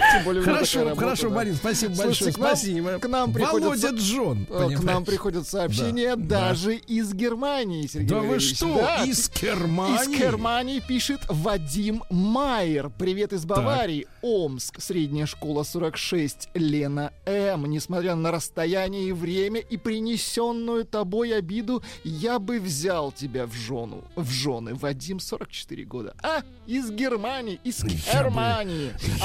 Я бы взял тебя. А вот пишет женщина. Такое, кстати, достаточно печальное сообщение. Здравствуйте, Ирина Федулова. Здравствуйте. Хочу передать привет Андрею, который писал мне стихи и не вышла за него замуж. Привет Олегу, который дарил мне цветы и книгу, но я не вышла за него замуж. Евгению и Юрию, которые мне нравились, и всем, в которых я была влюблена. Но ничего, это только первая сотня. Ужас какой. Давайте Юру послушаем из Москвы. Юрочка, доброе утро. Да. Доброе утро. Да, пожалуйста. Впервые за много лет он дозвонился. Ваш постоянный слушатель. Спасибо. А история такая. Армейская любовь у меня произошла. Это было в далеком 85-м году. Я служил в Москве. Если можно сказать секрет. В Академии Фрунзе водителем. И познакомился с девушкой. Она Краснодарского края. Вот, и любовь у нас была первая. А ее зовут Наталья. Фамилия знаменитого военачальника. Давайте не будем ее открывать. Не будем открывать. А как вам удалось вот на службе познакомиться с девушкой? Ведь все-таки вы достаточно... Да-да-да, вы достаточно закрытая система. Да. Ну, было увольнение, и мы попали в Дом культуры. Да. Юр, не очень много времени, но скажите, вы расстались или вы сохранили отношения? Мы расстались, и вот я ее более 35 лет, нет, с 87-го я ее не видел, но хочу встретить. Юра, как фамилия? Тогда уж надо фамилию. Что делать? Будённая Наталья. Наталья Будённая. Наташа, напишите нам в наш телеграм, плюс 7967103-5533, и Юра пусть напишет. И мы их, если вдруг что, так сразу. Сергей Валерьевич, давайте цифры. Более 83% наших слушателей тоскуют по первой любви. Тоскуют. Ай-яй-яй-яй-яй-яй. Сергей Стиллавин и его друзья на Маяке. Сегодня, друзья мои, плюс один друг в эфире. Рустам Иванович явился, да. Здравствуйте, Сережа. Здравствуйте, Влад. Здравствуйте, уважаемые радиослушатели. Что-то попискивает в студии. Попискивает. Потрескивает, Сергей Валерьевич. Из кабинетной работы к людям в народ вышли. Да. Ну а что у нас сегодня? Сегодня очередной выпуск нашего специального проекта «Бриндятина на экспорт». Классический бестселлер последних 10 лет «Бриндятина» находится в таком непродолжительном творческом отпуске, поэтому у нас такие краткие 20-минутные выпуски. «Бриндятина на экспорт» уже 4-й выпуск. Речь сегодня пойдет о производстве высокотехнологичного оборудования. Многие считают, что наша страна экспортирует исключительно нефтепродукты, газ, углеводороды. Ну что еще может быть? Лес, зерно, ребята. Нет, сегодня поговорим о действительно высокотехнологичном оборудовании, которое экспортируется в гигантское количество стран по всему миру. Значит, речь пойдет о молодой компании, которая находится в Самаре. Что вы знаете о Самаре, Сергей Валерьевич? Самара, ну, городок. Да, кроме того, что там находится ключевое, значит, предприятие Роскосмоса, которое отвечает за наши ракетоносители. Прогресс, мы с тобой были на этом прекрасном заводе, на котором в конце, там, в середине 40-х, получается, сразу после окончания Великой Отечественной войны появился Сергей Павлович Королёв, генеральный конструктор, сказал: здесь будем строить ракеты. Вы же, Влад, были с нами, конечно, на заводе «Прогресс». Конечно. А что еще Самара? А это еще пиво, помните, Сергей Валерьевич? И вот с чем ассоциируется Самара? Космическая столица России, правильно, и дно. А я вот сегодня вам... В хорошем смысле этого слова, да. А я вам расскажу сегодня не только о пиве, Сергей Валерьевич. Пиво, кстати говоря, тоже могли бы экспортировать. Прекрасное пиво. Значит, расскажу о молодой компании, которая называется «Развитие». Родом она из Самары, которая разработала, и это очень близко мне, как человеку, который имеет высшее медицинское образование, разработала тренажеры. Анатомический, Сергей Иванович, интерактивный стол, который называется «Пирогов». Я вам об этом чуть позже. Мы с вами и в историю углубимся, обязательно и в Средневековье, и в анатомические, и посетим анатомические театры, а потом перенесемся в Самару и посмотрим, как сегодня организован процесс обучения молодых докторов. Правильно, Сергеевич? Я учился, могу так сказать. Чему-нибудь и как-нибудь. Нет, ничему-нибудь и как-нибудь. У меня, кстати говоря, отлично по анатомии. Вот, и мой препарат, который я, если мне не изменяет помню, нет, не изобрел, а препарировал и создал. Он, по-моему, лет 10 или 15 это являлся... Копчик? Нет, не копчик, это сердце было, Сергей Валерьевич. Человеческое сердце. Вот, да, и стоял как один из лучших препаратов, изготовленных студентами медицинского вуза, в котором я проходил обучение на первых курсах. Короче, перед тем, как я расскажу вам эту удивительную историю, еще раз напомню, компания «Развитие», интерактивный анатомический стол «Пирогов». Я хочу напомнить, что наш проект «Бриндятина экспорт» выходит при поддержке национального проекта «Международная кооперация и экспорт». И все меры этого проекта национального направлено в первую очередь на развитие и значительное увеличение несырьевого экспорта, о котором говорят все. Значит, и из телевизоров говорят, и на страницах печатной прессы, и в радиоэфирах говорят об этом постоянно. В пивных говорят об этом. Да, к 2030 году, а это совсем не за горами, хочу вам сказать, всего лишь навсего 9 лет, несырьевой экспорт должен вырасти на 70%, и высокая доля экспорта обеспечивает стабильность нашей экономики, правильно? А для достижения этих целей государство реализует множество мер, которые зависят в том числе от направления деятельности компаний-экспортеров. Ну и самое главное, что государство помогает всем этим компаниям, которые экспортируют свою продукцию, не только углеводороды, о которых, говорят, последние лет 20, может быть, 30. Итак, компания из Самары «Развитие» в коллаборации с учеными Самарского медицинского университета. У меня, кстати говоря, была возможность, когда я выбирал, куда перевестись из Таджикского государственного медицинского университета, тогда института, в Воронеж или в Самару. Я вот выбрал Воронеж, просто потому что у меня там были родственники, но в Самару меня тоже приглашали. Так что вполне возможно, Сергей Валерьевич, в этой программе сегодня вы могли говорить обо мне, как о молодом ученом.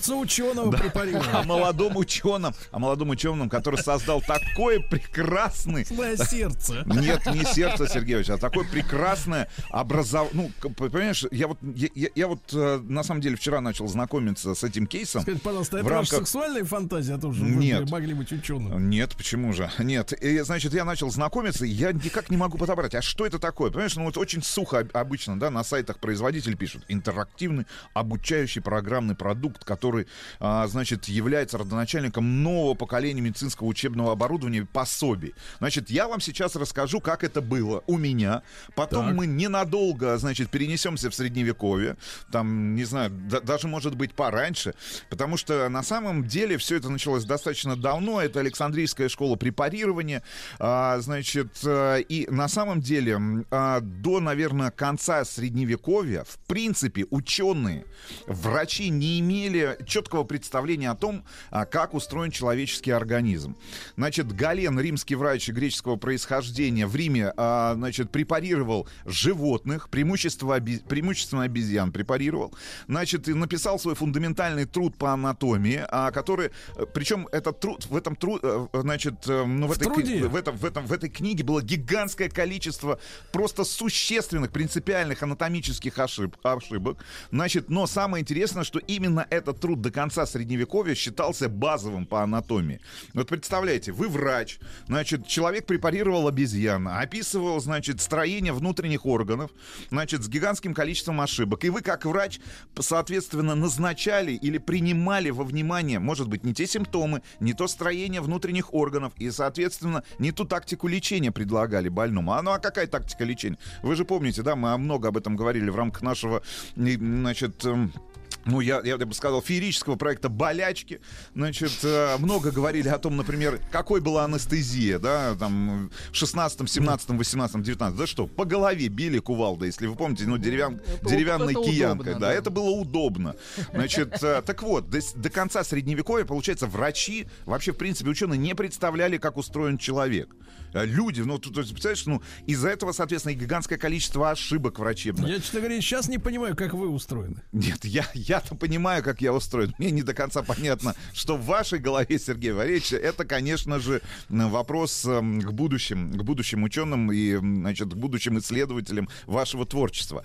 Значит, что происходит дальше? Средневековье. И, значит, появляются люди, которые начинают препарировать именно умерших. Это был гигантский просто прорыв с точки зрения изучения человеческого тела. В 1543 году профессор из университета в Падуе Андрей Визалий опубликовал свою работу. Этот анатомический труд явился началом не только новой эры научной анатомии, но и, собственно говоря, значит, временем перехода от догматического обучения анатомии по старым анатомическим текстам к обучению посредством наблюдения. Соответственно, появились анатомические препараты. Это вот тот самый препарат, о котором я говорил, да, вот препарат, который я делал, значит, это сердце, это сердце, органы, ну, препарат, да. И как появлялись эти препараты? Потому что препарировались тела умерших.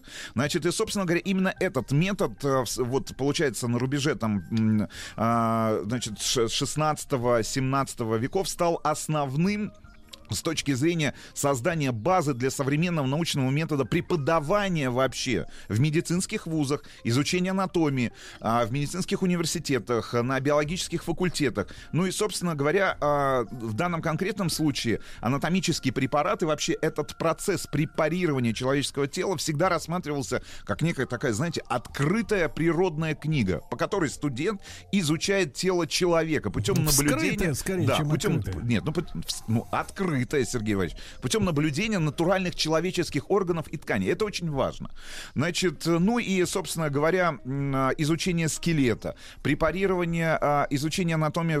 Надо же было определить, вот, например, знаешь, ты начинаешь тело, вскрытие человека происходит, да, умершего. Соответственно, ученые добрались до скелета. Стало понятно, что, например, мужской скелет отличается от женского скелета. Ну, в общем, ну, конечно. Ну и самое главное, что именно изучение анатомии при препарировании тела и использование этих знаний при создании картин. Теперь мы, значит, в творчество, в искусство плавно перетекаем. Именно этот метод дал возможность Микеланджело, Леонардо да Винчи достичь вершин художественного совершенства и экспрессии вот этой невероятной в своих картинах. Так. А как вам вот это еще? Вы же на это никогда не обратили внимания, потому что когда ты знаешь, как устроен человек, значит, ты понимаешь устройство тела человека. Я соответственно, скажу тебе так, гораздо... в скульптуре костей нет. Значит, это как серьезное заявление. Очень серьезно, да, Сергей Валерьевич. Это будет следующий шаг искусства. Да. Но теперь к тому, с чем я столкнулся в далеком уже для меня, значит, 1992 году. Не знаю, чем вы были заняты. Я был занят поступлением в Таджикский государственный медицинский институт имени Абу Али бен Сино Авиценны. И, конечно же, первый курс анатомия. Он, по-моему, во втором семестре начинается. И первое, с чем сталкивается любой студент, я не знаю, честно говоря, как организован процесс сейчас. Эксперты говорят, что, например, количество препаратов уменьшилось, да, соответственно, увеличилось количество там наглядных каких-то пособий. Но если мы говорим о книге, соответственно, есть учебник базовый там по анатомии, есть, возможно, анатомические атласы и, конечно же, анатомический зал, ну или любая учебная комната. В нашем конкретном случае это была комната там, ну, там, на 10-15 человек, в центре которого стоял стол металлический, такой металлический, из нержавейки. Значит, ты обычно перед занятием спускался в подвал, значит, оттуда поднимал наверх на специальной тележке препарат сам человеческое, значит, и у тебя проходило занятие. Для чего это нужно? Это точно утренняя программа. Это точно утренняя программа. Для чего я вам все это говорю? Для того, чтобы понять. Ну, во-первых, значит, с точки зрения как бы комфорта твоего нахождения в этой ситуации, да? Так, ну значит, я так слышал от вас, что люди в обморок падали. Люди падали в обморок, ну, потому что, ну, только, мне кажется, к концу вообще курса анатомии, может быть, к концу первого семестра преподавания этого предмета, ты привыкаешь к нахождению самого препарата, значит, на котором проводится как раз обучение. Потому что тебе важно понять, как внутри устроен человек. Одно дело, когда ты видишь плоскую модель в учебнике либо в атласе, да, ну, каким образом, ну, там, в 90-е годы можно было визуализировать. Это сейчас у нас есть 3D-технологии, о которых как раз я вам и расскажу чуть позже.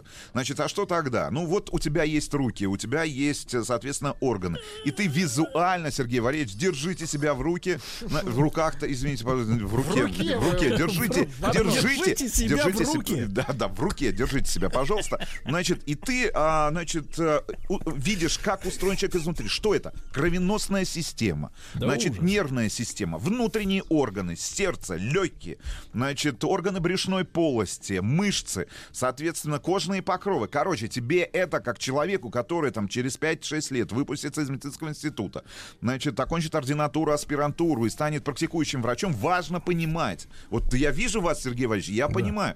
Например, смотрю на ваши ноги, понимаю. Есть проблема с венами. С какими? С поверхностными или с глубокими. Но для того, чтобы эти знания получить и понимать в голове, то есть человеческий мозг, например, любого врача, он как устроен? Как гигантская вычислительная машина, которая понимает. Вот он считывает с человека анамнез, понятное дело, да, визуально, как выглядит человек, его антропометрические данные, жалобы. И вот этот многофункциональный компьютер на базе современных процессоров биологических, значит, начинает работать, выстраивает в голове вот эти все модели, понимает, как осуществить. Можно я вас буду звать Рустам PCXT? Да, хорошо. Так вот, все это происходило, ты понимаешь, да? Ну, получается, я не могу сказать, короче, вот это таким образом все было устроено. Что ребята сделали из Самары? Они создали интерактивно-анатомический стол.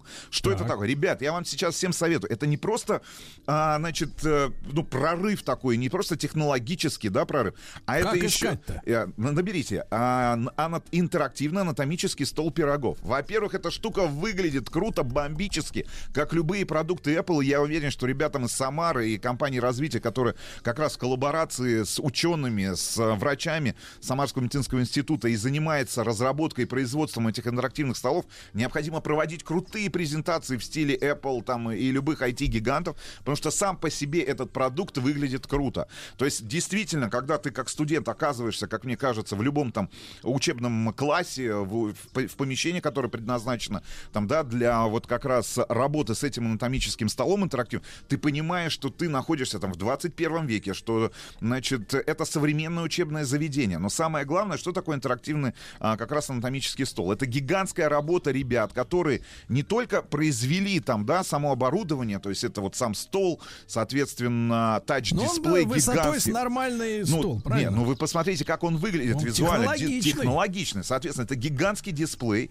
на котором как раз и можно в нескольких режимах, их там 4, по-моему, существует, как раз и заниматься с молодыми будущими специалистами, будущими врачами, как раз и изучать анатомию. Причем вот в этом уже современном интерактивном формате. То есть у тебя 3D-модель человеческого тела, 3D-модель всех органов. Ты вот на этом примере, ты понимаешь, вот хорошо, я тебе вот просто 92-й год. У тебя есть, например, ну там, ты изучаешь кровеносную систему, там, да, там, например, или те же сосуды сердца.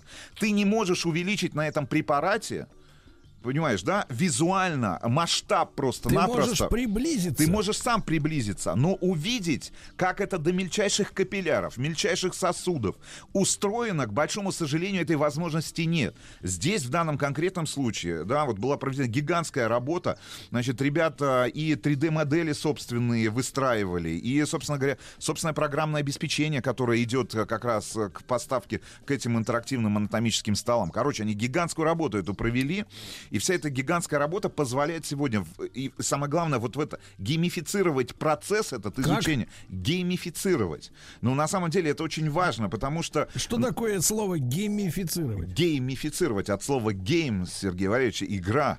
Значит, потому что любой интерактив позволяет, ну, как бы погрузить человека, оставить его в этом контакте, например, с тем же самым контентом, и увеличить, ну, вот IT-гиганты, люди, которые работают в этой индустрии, говорят о таком термине, как lifetime value. Ну, в данном конкретном случае lifetime value. Ну, то есть то время жизненное, которое ты вот готов потратить или провести, например, в контакте с тем же самым контентом, либо внутри какой-то экосистемы. В общем, это выглядит круто. Я специально посмотрел несколько видеороликов, как это все организовано. Значит, там несколько режимов есть очень интересных, да, значит, 400, во-первых, 3D-объектов. Значит, все это через удобные интерфейсы, есть возможность взаимодействовать. Понятное дело, что есть и Wi-Fi точка, слот доступа, значит, для кабеля, разъемы всевозможные, 3 USB-порта, Full HD с очень хорошим разрешением, там либо 46 дюймов, либо 50 дюймов сам экран, очень интуитивное, понятное управление жестами, значит, 2000 моделей, которые группируются, еще же слои есть, то есть у тебя и до 10 слоев может быть, то есть ты слоями можешь снимать, да, например, там, кожный покров, потом там сосудистый. Как пилой, да? Нет, это на самом деле, я вам всем советую и всем нашим слушателям посмотреть, для того, чтобы понять, что ребята из Самары произвели реально очень крутой этот продукт. И самое главное, что он выглядит очень круто. Значит, кроме... И в обморок не падают, да? Конечно, конечно. Значит, но что самое интересное, там же вот эти несколько есть режимов. Первый режим — просмотр. Это вот для работы с интерактивной, для интерактивной работы с 3D-объектами. Это знакомство как раз со строением тела человека. Режим сравнения, когда ты выбираешь орган, например, печень. Вот здоровая печень, и вот тебе сразу показывается печень больного человека. Режим диагностика, например, для получения дополнительной диагностической информации, именно данных КТ, МРТ, УЗИ. Значит, информативный видеоматериал. Ты видишь, как в разрезе, например, тот или иной орган выглядит на диагностическом исследовании. Опять же, для понимания. Патология, нормальный орган. Ну и режим проверка знаний. Это как раз это та интерактивность, о которой я вам говорил. Применяется для составления тестов. Причем вы сами можете программировать эти тесты в зависимости от сложности тех или иных поставленных задач там, или образовательного процесса. Короче, ребят, все это очень круто. Обязательно посмотрите. Значит, все это делается в Самаре. Еще раз напомню, интерактивный анатомический стол Пирогов. Еще раз хочу напомнить, что наш проект выходит при поддержке Минпромторга и национального проекта международная кооперация и экспорт. И если бы я, Сергей Валерьевич, в 92-м году познавал анатомию, знакомился с анатомией человека, имея под рукой вот этот самый интерактивный стол, то здесь бы не сидели. То здесь бы не сидел. Да, Сергей Валерьевич, вот именно это я и хочу вам сказать. Что, плохо вам? Прекратите. Вы пересмотрели ужастиков, я смотрю. Да? До свидания. Спасибо, спасибо большое.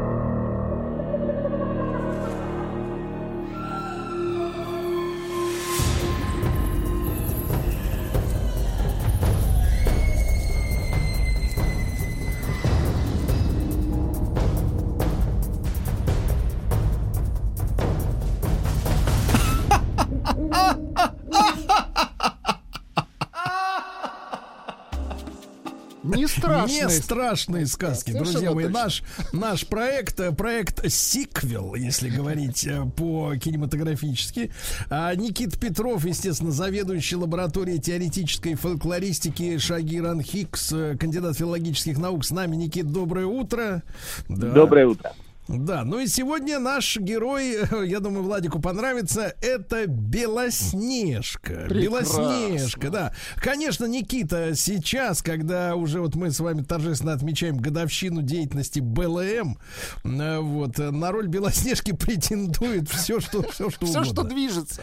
И не Белоснежка, и не женщина даже, да, все, что угодно. Но мы все-таки находимся как-то вот в классических каких-то пока что рамках, за них и держим. За них, да.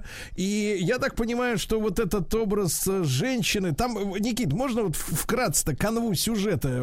Со спящей красавицей все время боюсь перепутать. Вот эту Белоснежку. На самом деле не страшно. Если вы перепутаете, то не сильно, потому что и спящая красавица, там, где свет мой зеркальце, скажи, да всю правду расскажи, пушкинская, и Белоснежка, это действительно очень похожий сюжет, буквально один сюжет. И опять же, вот обращаясь к указателю, где фольклористы все систематизировали, этот сюжет называется номер 709, да, и он, в общем, есть у множества народов. Никита, вот, а можно сразу такой вопрос? Поскольку вы жонглируете этими многозначными цифрами ловко, а скажите, а сюжет номер один это какой? А сюжет номер один это о лисе и волке. Да, помните историю, когда лиса обманула волка, заставив его поместить хвост в прорубь. Вот, и с помощью хитрости вот, обманула. И там еще есть сюжет номер 2. Они часто контаминируются вместе. Это когда лиса садится на повозку к мужику и, притворяясь мертвой, лежит на дороге и говорит, что вот у нее мозги вытекли. Бедный старик ее поднимает, кладет в свою повозку, полную рыбой. И хитрая лиса потихонечку выкидывает всю рыбу и съедает ее. Вот так, в сюжете номер 1 она обманывает волка. Вот таким вот образом. Никита, а это вот нумерация, я имею в виду по порядку, она произвольная совершенно? Или это номер означает значимость? Вообще нет, не значимость. Это система, которая была придумана когда-то финским ученым Анти Аарне. И она была основана во многом на сказках, как мы знаем эти сказки, это сказки Афанасьева. Да, это такие русские народные сказки. Это такой большой-большой первый сборник русских сказок. И дело в том, что Афанасьев придумал такую систему классификации, когда первыми номерами у него в сборниках шли сказки о животных, да, вторыми большими номерами это волшебные сказки, потом, соответственно, сказки бытовые, но и сказки кумулятивные. «Колобок», например, мы его тоже будем касаться, это такая кумулятивная, нанизывающая сказка. И вот номера от 1 до 299 это сказки о животных, да, все классифицированы в народах мира, ну, в основном в европейских народах. С 300 по конец 700 это волшебные сказки. Ну, и дальше, соответственно, сказки новеллистические, сказки о глупых ограх, сказки кумулятивные, цепочечные и так далее. Это очень удобный инструмент, потому что вот кто-то говорит, смотрите, «Колобок» — это наша русская сказка. А мы говорим, нет, постойте-ка, да, это номер там 2033. 2033. Дайте-ка мы посмотрим, где она встречается. И это очень удобно, очень удобный инструмент для понимания того, вообще, как устроены все сказки мира. То есть, Никита, погодите, вы сначала, ну не вы, конечно, я не знаю, кто, большевики или кто, сначала отняли у народа «Колобок», то есть мы теперь утратили даже рецепт, не знаем, как его, бедолагу, запечь, а вы хотите нас еще и лишить русскости этой сказки? Ну что, непосредственно «Колобок» сказка русская, да, а вот какой-нибудь катящийся круглый или не особенно круглый хлебец, да, или там бегущий чпачмак, да, если мы говорим про татарскую историю, то это, конечно, будет другая. Но сюжет очень похож, да, то есть нельзя сказать, что эта сказка оригинально русская. Ну, то есть это сказка про еду говорящую, я понял. Да, и даже про бунт еды, да, который сбегает в какой-то момент от хозяйства. Хорошо, Никита, отвлек вас немножко. Так вот, Белоснежка 709, да, я так помню, кажется. Да, отлично. Да, 709. Белоснежка, и есть еще и, так сказать, вот эта спящая красавица. Она тоже, как бы, да, это схожие сюжеты? Да, они очень похожи, они находятся очень близко в этих указателях. Вот, но у Белоснежки есть ряд особенностей. Но и самая главная, конечно, особенность — это название. Название в разных европейских языках очень похоже. То есть главная история, ну вот мы начнем, наверное, со сказок братьев Гримм, да, это «Haus und Kindermärchen», да, то есть домашние и детские сказки, опубликованные в понятном году, в 1812. Вот. И называется там «Белоснежка» «Шниевиче», да, то есть буквально «шни» — это снег, и «вид» — белый, ну, то есть «Белоснежка», все очень, все правильно и логично. Вот. История такая. Живет королева. Она сидит у окна и шьет. Причем окно сделано такой с рамой из черного дерева. Или эбенового дерева иногда. Вот. А она случайно укалывает палец иголочкой при шитье, роняет 3 капли крови. И тут думает, а вот бы хорошо, чтобы у меня родился ребеночек. Белый, как снег, румяный, как кровь, и чернявый, как черное дерево. Ну и, соответственно, рождается она прекрасную девушку, которая растет, радуется, ну, в итоге эта королева, мама умирает. А король женится на другой, злобной, которая думает, что она всех красивее. Ну, и вот, собственно, это новая мачеха. В какой-то момент она смотрится в зеркало и спрашивает, а кто всех красивее на свете? И зеркало говорит, вот, значит, Белоснежка, она всех красивее.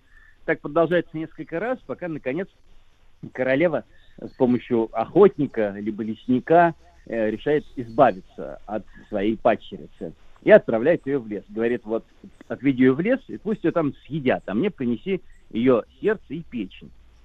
Звучит довольно кровожадно. Что делает лесник? Ему жалко, девочка красивая, хорошая и так далее. Вот чернявая. Да, чернявая, кровь с молоком, как известно. Да? Про цвета мы еще, наверное, поговорим, если успеем.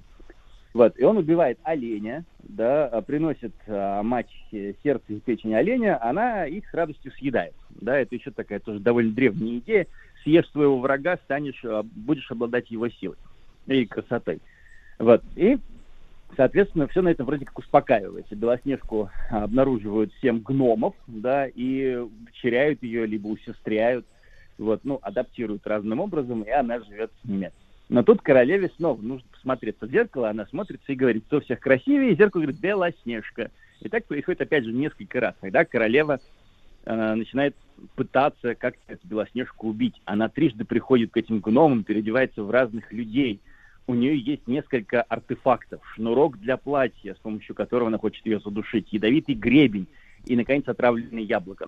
Но гномы на страже. Первые 2 раза ничего не получается. Но в 3-й раз все-таки она откусывает яблоко, Белоснежка, и вроде как умирает. Но, будучи бездыханной, она все равно кровь с молоком, свежая и румяная. И гномы устанавливают... Да, и чернявая, естественно. Гномы устанавливают хрустальный гроб, пишут там с помощью золота надпись, ставят ее на вершине горы. Да. Но гномы, что им нужно делать? Им нужно все равно какое-то богатство охранять. Вот пусть будет Белоснежка. Вот, и там, в общем, я более-менее... А как вы думаете, Никита, у Флойда-то гроб побогаче был? Естественно. Вот. Но, кстати, вот этот хрустальный либо стеклянный гроб мы можем провести как раз параллель с Золушкой. Помните, у нее были хрустальные или стеклянные туфельки? Да. Вот, это тоже довольно любопытно, откуда здесь все это дело появляется. Но самое интересное-то не в этом. То есть в какой-то момент появляется прекрасный принц, вот, который получает разрешение... поцеловать эту самую Белоснежку, вот, либо же, он говорит, она такая красивая, что давайте я возьму гроб, внесу к себе, и гномы берут этот гроб, несут Белоснежку к этому новому принцу, и в какой-то момент тряски у нее изо рта выпадает кусочек этого отравленного яблока, и она, собственно, оживает. Вот, но тут настигает месть вот эту самую мачеху, да, в наказании за свои деяния она должна плясать в раскаленных железных башмаках до тех пор, пока не упадет замертво. Так что это сатисфакция, она произошла. Белоснежка осталась жива, и, наверное, базовая идея этого сюжета — это вот как раз эпизод пробуждения, это самый мертвый царевны. Или в «Белоснежке», или в «Сказке у Пушкина», это нам не очень важно. Но главное, что мертвый оживает. Да. И вот это вот, видимо, побуждает такое эстетическое удовольствие, да, которые все читатели, все слушатели сказки испытывают, потому что это, конечно же, реальная победа над смертью. А мы все хотим победить смерть, начиная от Гильгамеша и заканчивая современными проектами по бессмертию. Вот оно в чем дело. Никит, а чтобы мы не забыли, вот по цветам, которые фигурируют, да, вот чернявая, белокожая и одновременно розовощекая. Вот черный, красный, белый. Почему? Черный, красный, белый, ну или еще цвет крови и цвет снега, это, как считается в антропологии, ну и в изучении религии, в изучении мифологии, самые древние цвета, да, то есть вот когда люди научились их различать, в общем, они первые цвета были ровно такие: цвет крови, цвет снега, ну, если не было снега, там другая жидкость использовалась, вот, но и какие-то их различные смешения. И это, видимо, на уровне архетипов, да, поскольку мы самые первые люди, когда жили, научились это различать, работает, ну, просто, как, знаете, такой эстетический коктейль удовольствия. Вот. Об этом, кстати, писал Виктор Тернер, да, или Виктор Тернер в своей книжке про ритуал. Вот он говорит, что все эти цвета, они прям вот такие, как-то будоражащие наше воображение. Ну, например, та же самая история с кровь с молоком, да, которая есть во всех сказках. Вот. Или же, когда мы смотрим на красавицу, читаем про красавицу, вот, говорит, она была такая красивая, что было видно, как у ней мозг, белый мозг, по костям, по розовым костям переливается. Да вы что? Вот. И это действительно для современного читателя очень странно, да, но тем не менее вот эти вот цвета, они оказываются такими базовыми для показания красоты, силы, здоровья любого персонажа в мифах, сказках, ну и даже легендах. Угу. Вот. Никита, но если, смотрите, если в «Золушке», вот мы говорили, туфли, да, фут-фетиш, как говорится, он был для определения размера ноги, то вот мачеху-то зачем же мучили-то железяками раскаленными? Вот именно. Но, вы знаете, это такой стандартный способ, в том числе и религиозного наказания. Поговорите. Довольно много разных сюжетов, видимо, один из них попал в сказку. Ну, например, есть такой сюжет про обезумевшего плясуна. Когда плясун оскверняет что-то сакральное или что-то святое для группы, ну, условно, например, он берет икону со стены и начинает с ней кружиться в танце, да, ну, такое вот кощунство. И наказано, ну, это самой пляской, да, то есть танцор пляшет до тех пор, пока не упадет замертво. Вот, а железные башмаки, да, горячие железные башмаки, это непременный атрибут ада, в который обязательно попадет эта злобная мачеха. Да. Друзья мои, Никита Петров, кандидат филологических наук, с нами в проекте «Не страшные сказки».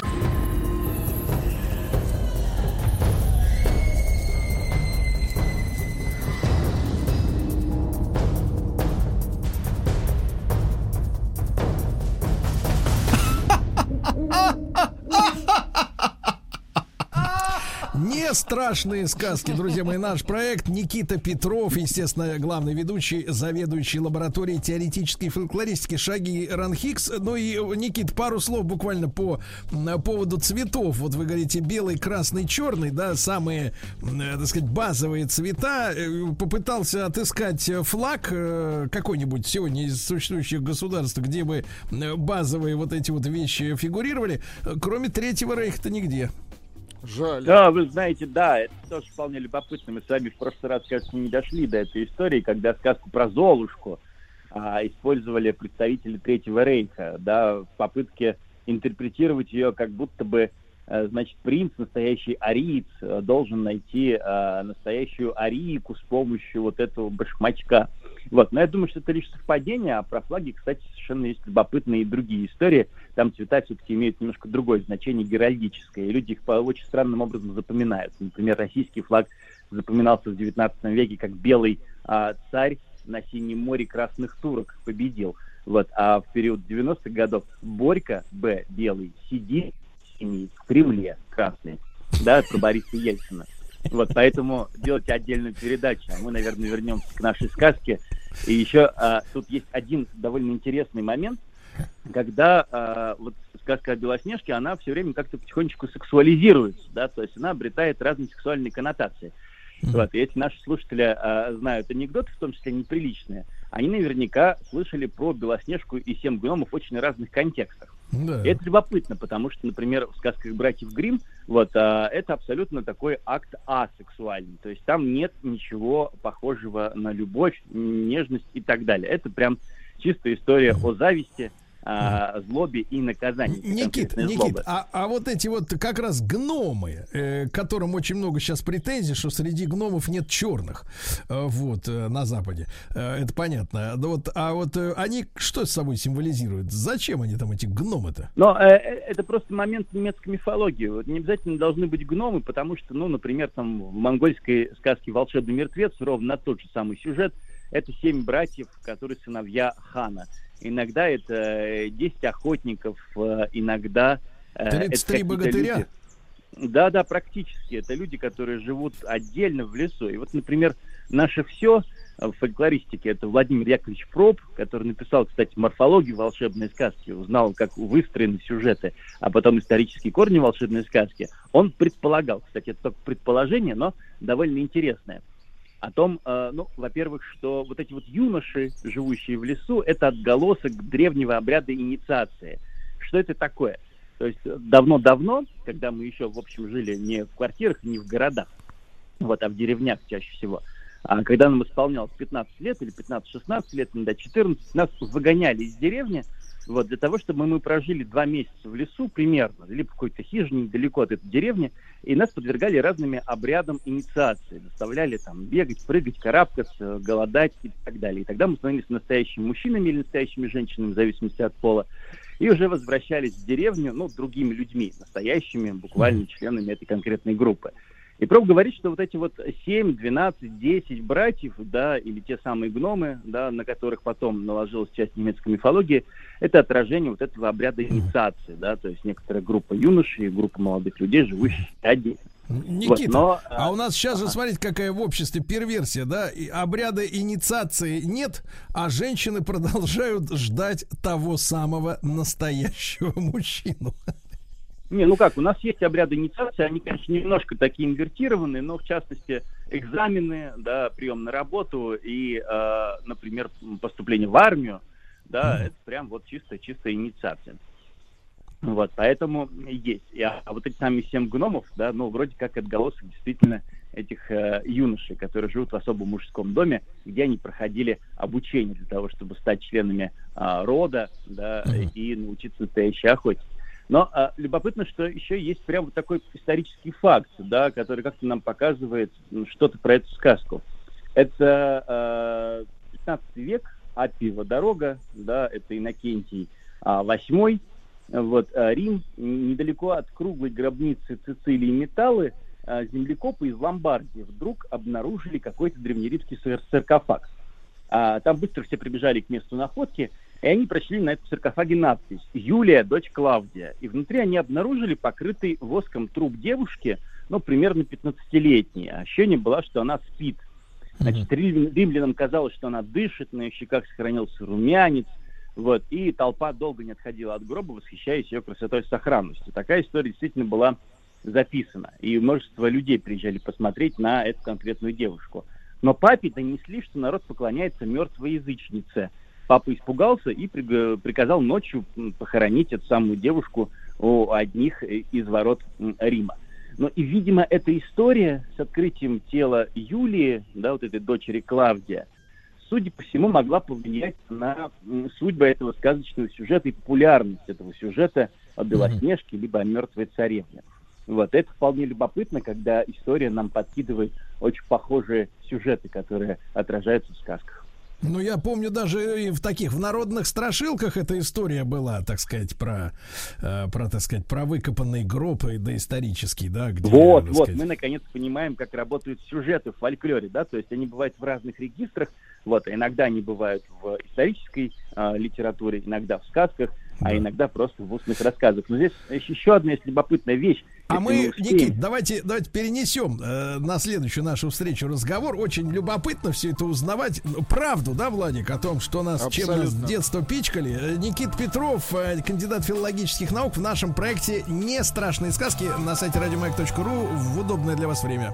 Студия кинопрограмм «Телерадиоком» представляет просто... Просто... Не просто, Мария. Дорогие друзья, сегодня четверг, поэтому мы с Владиком и другие пациенты располагаются в удобных лежанках вокруг Марии Киселевой, клинического психолога, доктора психологических наук. Мария, доброе утро, да? Такой, может быть, промежуточный вопрос. Вы знаете, вот в Америке мы постоянно видим, что, значит, психопаты приходят лечиться, и они постоянно лежат на кожаных диванчиках, на каких-то кушетках. Но это неправильно. Мы же помним, как смирно сидели на обычных стульчиках, значит, пациенты наших клиник, да. Вот вы, как специалист, отрицаете необходимость пациента лежать обязательно в присутствии квалифицированного медперсонала. В присутствии старшего. Это разные методики. Да, кстати, пожалуйста, а как вы за какую? Вы думаете, на обычном стуле дермантиновом вы быстрее вылечится? Или вот он будет... Стоячего можно вылечить быстрее? Да-да-да, не бей лежачего. Ну, разные методики. Просто психоанализ подразумевает достаточно тесное общение, глубокое, которое... И частое, то есть это 3-4 раза в неделю на диванчике с полным погружением в мир собственных фантазий, и диванчик этому, собственно, способствует.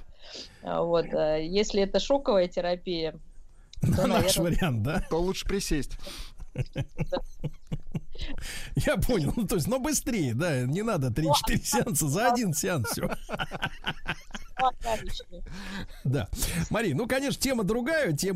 Значит, я получил от наших уважаемых слушателей, которые, некоторые, знаете, удивляются: Сергей, откуда вы все вот это вот берете? Вы что, у вас что, нет времени? Чем вы занимаетесь в своей жизни? Я скажу, чем я занимаюсь в своей жизни.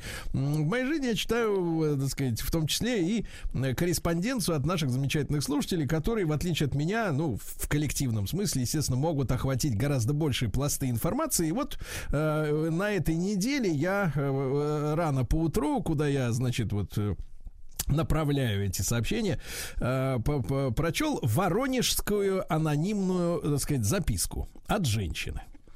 Читаю. Я скоро выхожу замуж. Это будет мой пробный брак для опыта. Пробный брак. Это уже, это мы на этом отдельно остановимся. Хочу почувствовать себя женой. Чтобы не было никаких инсинуаций, я поясню, что пишет женщина. Вот. А то сейчас такие времена настали, не поймешь. Да. Как сказать мужу, что я не хочу детей? Ведь с ребенком после развода будет трудно устроить личную жизнь. И дальше человек обращается к таким же вот аферисткам. Как вы выходили из этой ситуации, и так уж ли страшно стать мамой-одиночкой? Кстати, какой размер минимальных алиментов? На этом воронежские страдания заканчиваются, да? Мария, ну тут целый клубок проблем. Да, то есть я, ну, вы согласитесь со мной, если я скажу, что мы имеем дело, ну, с максимально разухабистым инфантилизмом, во-первых, человека, который вот это вот строчит. Слушайте, ну, пробный брак, все-таки здесь она немножко неправильно его понимает. Это действительно доза, то есть это как бы, когда люди съезжаются, думают жить вместе, но действительно пока не планируют завести детей, чтобы проверить, насколько, ну, пойдет. Мария, мы не адвоката заказывали, мы специалиста. Вы пытаетесь оправдать ее, а тут все четко написано. Я скоро выхожу замуж, еще раз. Она не говорит, что я хочу съехаться с мужиком и посмотреть, как он, так сказать, поутру пахнет потом. И могу ли я выдержать этот кошмар? И храпит ночью. Нет, она пишет именно так. Я скоро выхожу замуж. Это будет мой пробный брак для опыта. Понимаете, в чем цинизм? То есть человек хочет пройти все процедуры и хочет почувствовать себя женой. Понимаете, вот в чем прикол-то. Да, ну это действительно достаточно такое странное явление. Да. Какой-то неуверенности говорящей. Конечно, нет здесь о ее неуверенности говорящей. И не чувствуется какая-то привязанность к этому человеку, как будто просто... подопытный кролик, и вот надо потренироваться на нем, как это вести хозяйство там или что. Или Мария, а как тогда первый вопрос, как нам охарактеризовать научным термином вот такое использование другого человека в темную? Потому что, ну, я не думаю, что мужчине придет в голову потренироваться в пробном браке. Как это я вот хочу почувствовать себя мужем? Вот, это таких я заявлений ни от кого никогда не слышал, да? Вот, получается, что давайте предположим, что мужчину используют в темную.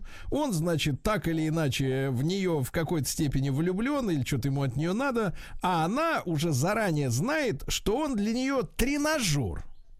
Тренажер. То есть и она жена-пробник, так скажем, да, и он такой муж-тренажер. Вот, Мария, скажите, пожалуйста, вот это как-то имеет термин, когда один другого использует какой-то научный, ну, вроде абьюзинга или вот эта вся вот эта психиатрическая вот эта вот бодяга? Утилитарные отношения это называется. Утилитарные. Вот, поэтому, но свойственно людям, у которых действительно не развивается нормальная привязанность надежная, и которым кажется, что другой человек нужен лишь для того, чтобы какие-то потребности удовлетворять, а не для того, чтобы быть вместе, какую-то деятельность совместную там делать, радоваться жизни, тех же детей рожать, воспитывать, заниматься какими-то интересными делами, делиться друг с другом, поддерживать.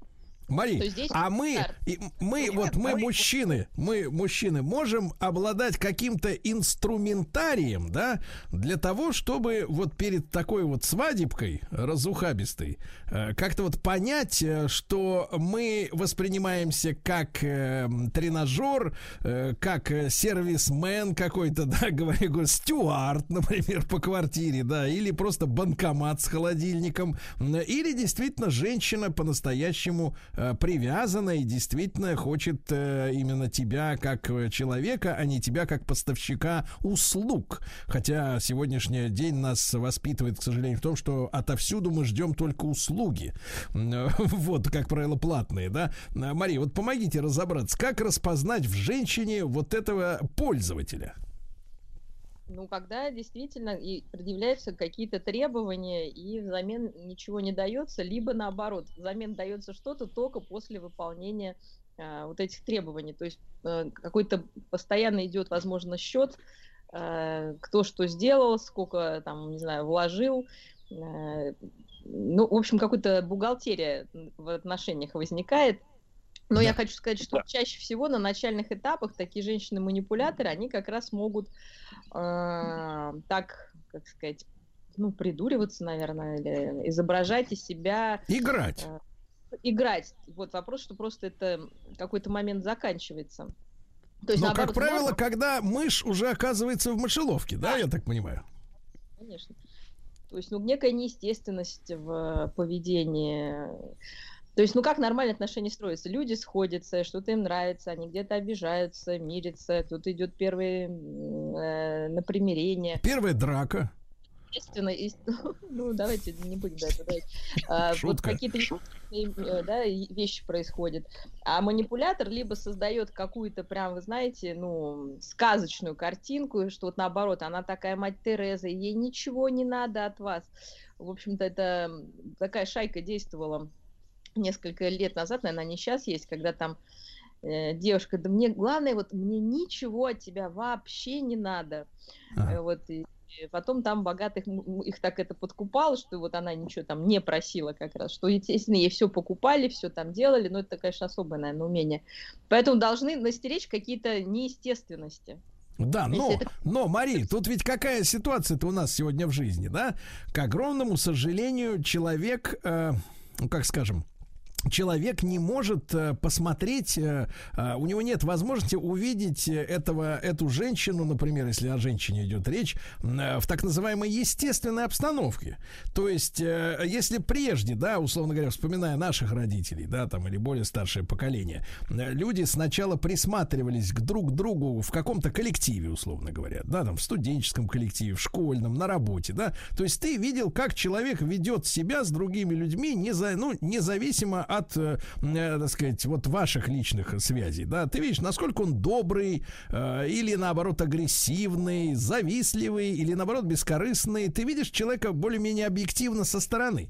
То сейчас, когда люди по собачьи стали знакомиться в соцсетях, да, разного рода, они не представляют себе, что этот человек, извините за тавтологию, представляет из себя просто в жизни. То есть он получает сразу на первом, грубо говоря, свидании, которое произошло после виртуального знакомства, да, вот человека, но ты не знаешь, как он себя ведет в обычной жизни, тебе не с чем сравнить, у тебя нет, ты не понимаешь, он такой всегда был, или он таким становится просто заходя, например, в кафе на свидание, да, то есть нет объективной картины личности. Вот в чем беда-то большая, мне кажется.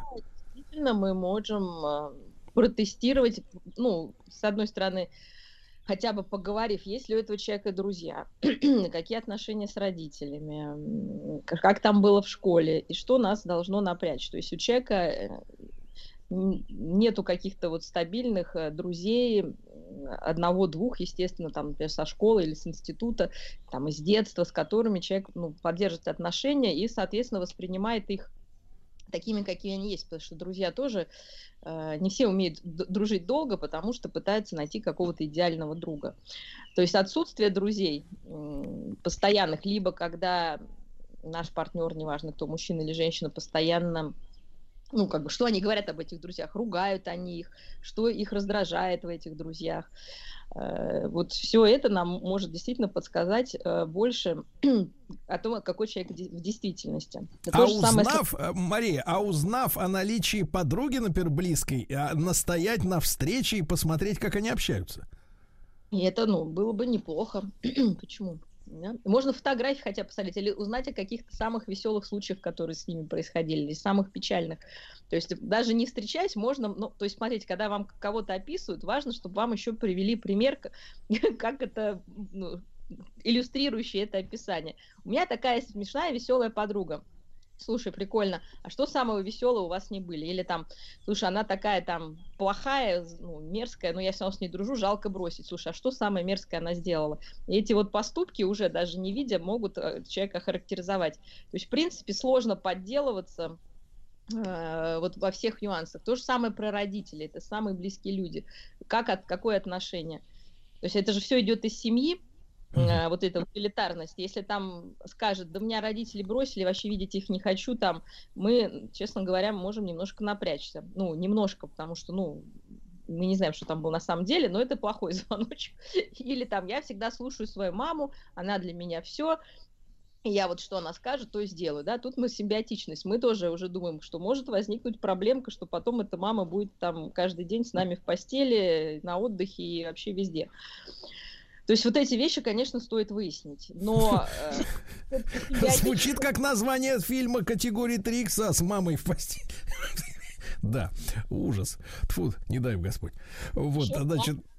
Борис, но я вот, мне так чувствуется, что мужчины, да, ведь мы сейчас мы так трезво раскладываем по полочкам, да, вот, но мужчина, если он действительно, женщина ему нравится, вы знаете, что женщина обладает искусством каким? Соблазнения, фетиша, зная мужские слабости, да, каких-то, так сказать, вот, сексуальностью своей пользоваться умеет. Тут, как говорится, не для этих формулировок. Мне кажется, тут надо открыть нам, если уж мы живем в мире услуг, я не хочу никого обидеть, товарищи офицеры, но открыть специальный какой-то коммерческий отдел, ну, вот в каком-нибудь следственном органе, да, чтобы можно было туда прийти и за денежку официально пробить человека, посмотреть, что у него в прошлом, с психологической точки зрения дать оценку. Потому что подчас вот нормальному человеку, который движим эмоциями, очень трудно докопаться до сути вот, так сказать, гадины, которая, вот как вы говорите, прикидывается вот такой вот, ей ничего не надо, она бескорыстная, я просто тебя люблю и так далее и тому подобное. Очень нужна такая услуга, мне кажется, надо об этом подумать. Хотя сил, конечно, немало на это должно быть потрачено. Мария, а вот еще один вопрос обсуждает эта дама, значит, из Воронежа. Как сказать мужу, что я не хочу детей? То есть мужчина, когда женится, да, он понимает, что в браке, в принципе, они, так сказать, будет продолжен род, да, его род, в частности. Вот. В принципе, конечно, у всех есть право хотеть, не хотеть. Это, так сказать, сейчас такое время настало. У всех есть права и никаких обязанностей. Но вот действительно эта история с обсуждением вот планов, как говорится, размножится. Как вот элегантней, корректней людям об этом поговорить? И нужно ли сразу бросать человека, если вот по такому принципиальному вопросу вы не сходитесь, да? Ну, понятно, что если человек сразу заявляет, я детей не хочу, то зачем с ним вообще дальше пытаться что-то, как говорится, как говорят, строить? Ну, если это не входит в ваши планы. Ну, самое такое простое, это если когда-то у вас там, ну, элегантно, как вы говорите, сделать и спросить, чтобы это не напугало, но это, естественно, не произошло, что, на самом деле, тоже уже странно.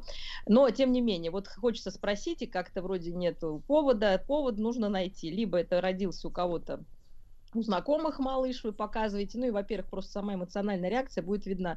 Ага. Ну и что там, да, или бедные, как они теперь жить будут, да, уже понятно, что... Ну и дальше можно задать вопрос, а что тебе кажется, что это там плохо, вот, а мне бы хотелось там, например, я вот так себе представляю, да, вот уже пошел разговор, либо даже проходя, сесть, вон, сейчас погода хорошая, рядом с какой-то детской площадкой, где карапузы бегают, и, в общем-то, начать такой, смотри, какой прикольный, вот здорово, вот малыши. И такие, так, закатив глазки, сказать, хочешь такого же, да? Я к тебе родила. Ну, лучше так сразу не говорить, естественно. Но, по крайней мере, даже по эмоциональной реакции будет ясно. Если человек сейчас не хочет, не значит, что он не будет хотеть всегда. Но, повторюсь, есть упертые люди, которые действительно, вот в моей практике, даже среди знакомых, которые сразу говорят, я детей не хочу множить несчастных там людей. Ну, в общем, там у них какие-то заморочки, проблемы. Там доводов-то дофига. Да, и, соответственно, ну... А если для вас это важно, ну что делать? Ну, не ваш человек. Это, мне кажется, одно из самых таких критериев совместимости.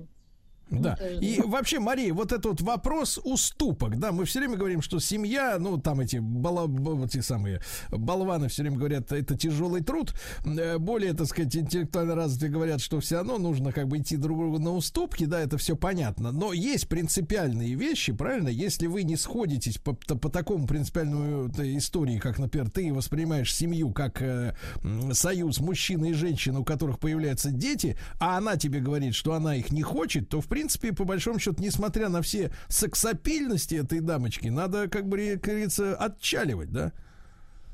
Ну, можно отношения продолжить, но иметь это в виду и дальше посмотреть, что будет происходить. Люди меняются, повторюсь. Ну, сколько вот мы можем так лет 15-20, да, где-то подождать? Нет, я думаю, подождать до момента исхода этой страсти. Мы уже с вами проходили, что страсть длится не больше там 1-3 лет, поэтому можно пользоваться, радоваться... Друг другом. Да, а потом, в общем, либо это само распадется, либо может во что-то вырасти. Но если вы сейчас не можете прям бросить человека, наверное, не стоит делать каких-то резких там шагов в ЗАГСе там или где-то, ну, попробовать-то пожить можно, порадоваться жизни, а кто знает, тут кто-нибудь еще подвернется. То есть... Я бы все это в голове имела. То есть, но... Мария, вы не отрицаете возможность, что вот поджить с этим, а сбоку припеку, может, еще один, так сказать, по течению прибьет еще одно полено, да? Конечно. Просто привязаться либо ходить в гордом одиночестве. Ну, жизнь все-таки более интересная и сложная, нежели какие-то черно-белые конструкции. Поэтому... Ну, если нравится человеку, да, ну что теперь? Ну, что теперь делать, правильно? Ну, что теперь? Вот. Я согласен. Вот. Мария, если человеку нравится, что теперь делать? Не ограничивает же себя. Вот. Мария Киселева, дорогие друзья, клинический психолог, доктор психологических наук. Значит, товарищи мужчины, как говорят специалисты, будьте бдительны, друзья мои.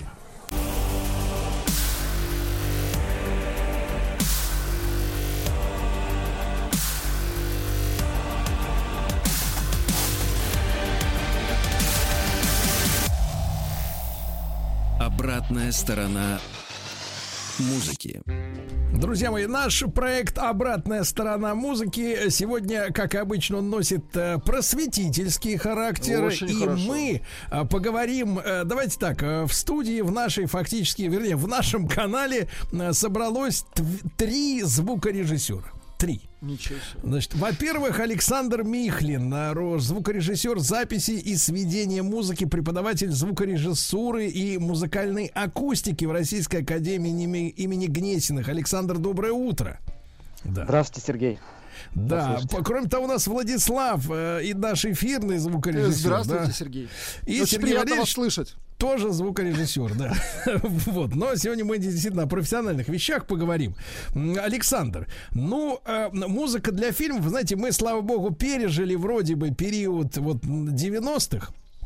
Который, по всем фронтам, естественно, ударил, но только не ударил по тем, которые их считают 90-е. Вот тех был полный порядок. Святыми, да.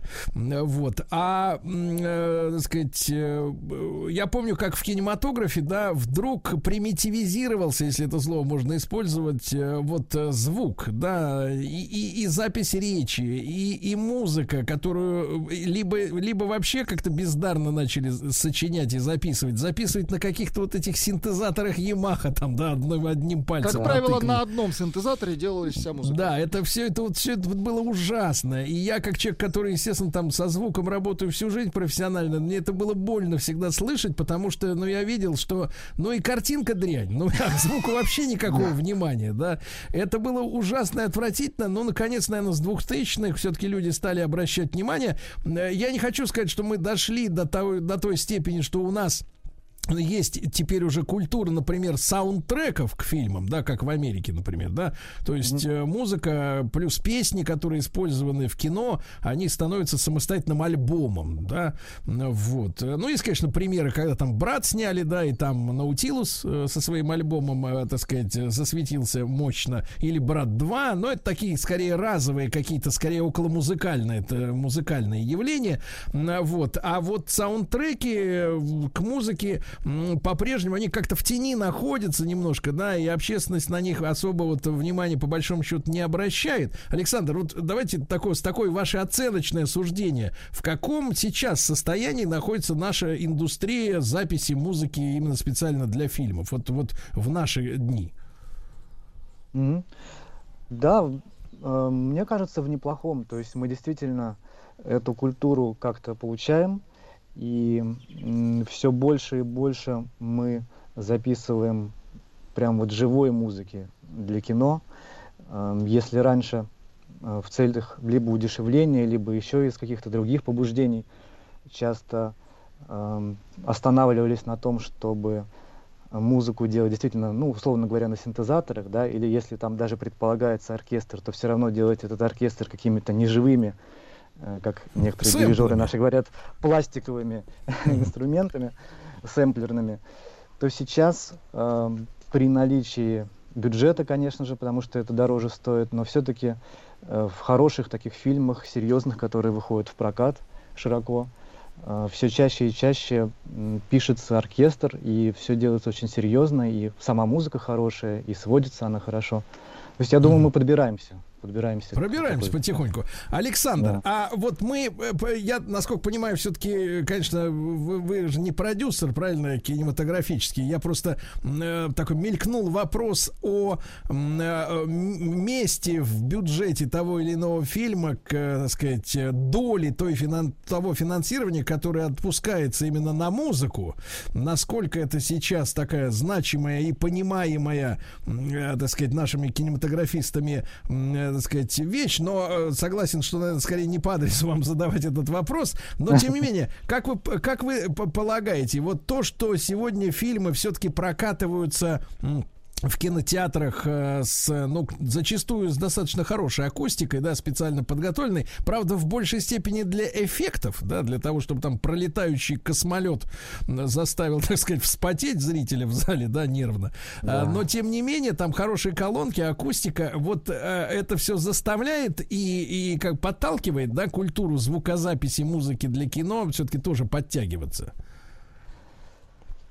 По поводу кинотеатров немножко больная история, потому что, к сожалению, не контролируется их настройка, такая, чтобы везде кинотеатры звучали более-менее стандартно, и чтобы это регулярно контролировалось, то, как они звучат, это, не везде такое есть. И я не уверен, что именно это подталкивает продюсеров и прочих участников процесса к тому, чтобы делать хорошую музыку и качественно, подталкивают, я думаю, ну, либо понимание того, насколько это действительно важно для картины, насколько это влияет эмоционально на зрителя конечного. Ну и плюс, если в сотрудничество включается какой-то композитор с именем, который понимает ценность записи живого оркестра и качественной музыки, качественного сведения, то вот он, как бы имея вес в этой дискуссии, может часто продавить это решение и сделать так, чтобы все-таки был собран оркестр, и это было записано, и выделился бюджет на это достойный. Александр, понимаю, вот мысль очень хорошая относительно разных настроек звука в разных кинотеатрах. Ну, у нас как? Вот ручка громкости есть, там раз-раз высоких низов добавил. О, вроде нормально звучит, поехали. Публо заводи.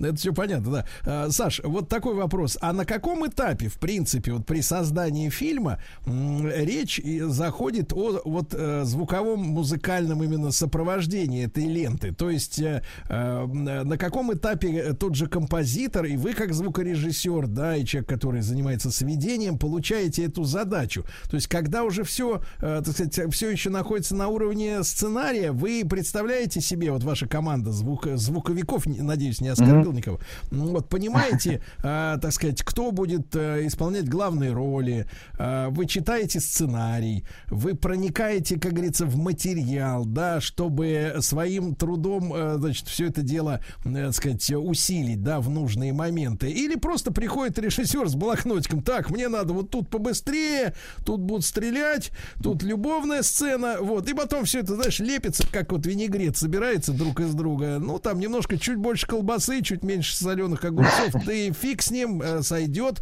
Вот на каком этапе этот вопрос решается по музыке?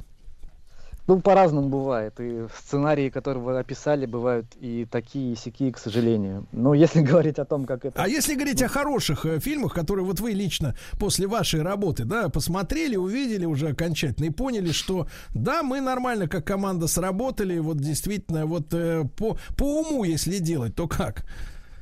По уму, если делать, да, то, ну, по крайней мере, композитор и его команда, она подключается на довольно раннем этапе, когда возникает сценарий, когда режиссер подключается, когда съемки и так далее. И даже когда уже начинается работа над каким-то монтажом фильма, режиссер часто просит вставлять в этот предварительный монтаж так называемую референсную музыку. Не все любят это название, так, но что вот референсная это музыка — это какая-то музыка, которая еще близкая, не авторская, не композиторская, но близкая, да. Та музыка, в которой режиссер чувствует настроение и эмоцию, которая тут должна быть. Но как бы чужая музыка со стороны, какая-то, может быть, известная. То есть эта музыка как ориентир для композиторов для того, чтобы потом написать что-то подобное. Ты мне потом вот так же напиши, мне только вот по-своему. Мариконы, вот так же. Вот смотри, вот здесь, видишь, она подходит. Вот мне надо так же. Да. Вот так он придет. А вот здесь Modern Token подложим. Вот тут они пляшут, да? Да, не всем композиторам это нравится, потому что часто так бывает, что их, ну, как бы вынуждают писать очень похоже. Под кого-то, да. Очень похоже. Не что-то их, а очень похожее на эту референсную музыку. Более того, часто так бывает, что режиссер настолько долго живет с этой референсной музыкой, месяцами ее слушает, что потом... Ее потом покупает.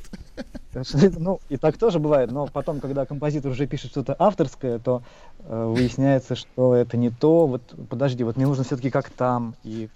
Ну, короче, композитору приходится писать, ну, вот совсем что-то похожее. А как вы скажете, вот, Александр, если серьезно, вот так вот давайте наотмашь, потому что у нас как бы режиссеры, они такие все, ну, по крайней мере, беспонтовых я не видел. Беспонтовые сидят где-то по норам, а которые вот говорят громко, я режиссер, ну, в принципе, человек-глыба.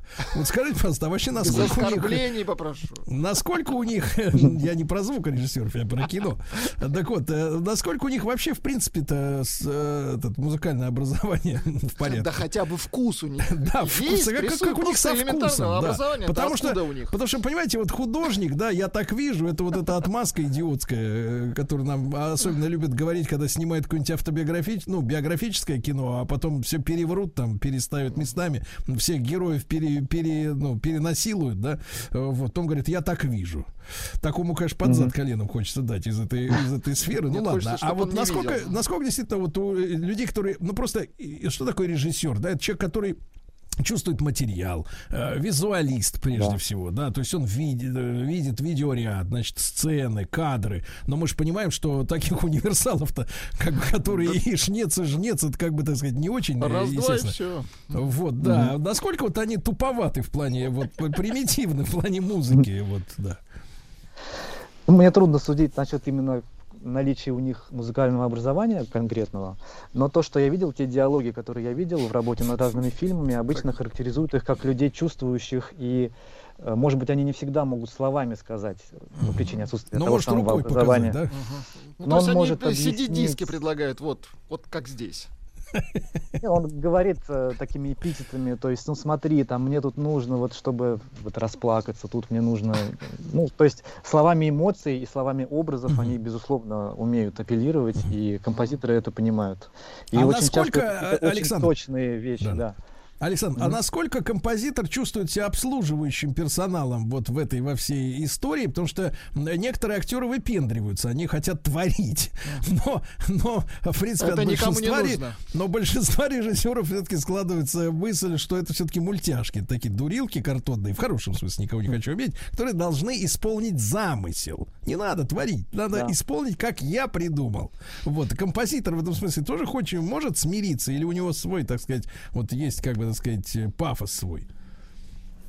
Ну, у разных композиторов по-разному, конечно, но я считаю, что правильное состояние, что, конечно же, ты, ну, слуга в данном случае, то есть ты в команде, воплощающий замысел.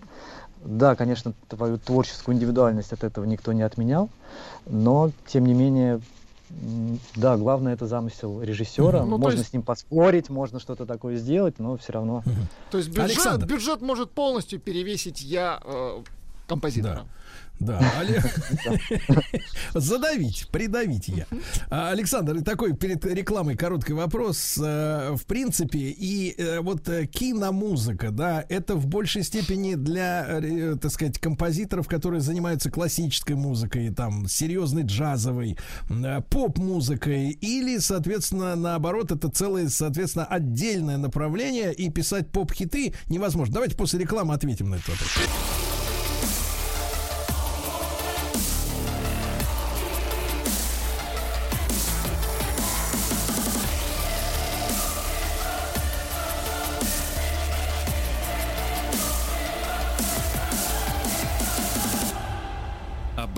Сторона музыки. Друзья мои, Александр Михлин, звукорежиссер записи и сведения музыки, преподаватель звукорежиссуры и музыкальной акустики в Российской академии имени Гнесиных. Обратная сторона музыки. Мы говорим сегодня о том, как саундтреки записываются, да? Саш, ну вот этот вопрос. Это особые композиторы или можно совмещать? Например, Укупник с утра про паспорт, за вечером, так сказать, про большевиков, например, какой-нибудь сериальчик. Можно совмещать. Я подумал, понял, что разными путями приходят композиторы в киномузыку. Есть прям такие академисты. Например, такой наш корифей Юрий Потиенко, известнейший. Очень много сейчас пишет музыки для кино. В прошлом, ну и сейчас тоже пишет также классические произведения, симфонии, оперы, насколько я знаю. Также есть композиторы, которые пришли больше из эстрадной сферы. Поскольку киномузыка, это, знаете, такой микс, там может у тебя быть, только что звучал оркестр, сейчас у нас барабаны с бас-гитарой, то есть им приходится совмещать и академические приемы, и эстрадные приемы написания музыки и аранжировки. Поэтому тут разные пути могут быть, и такая универсальность. Александр, и вот бросается в глаза история все-таки, знаете, что музыка, это все-таки там есть какой-то порядок, да? Ну, я имею в виду, в отличие от кино, я имею в виду четкий порядок. В музыке есть, Владик, поправь меня, такт, правильно?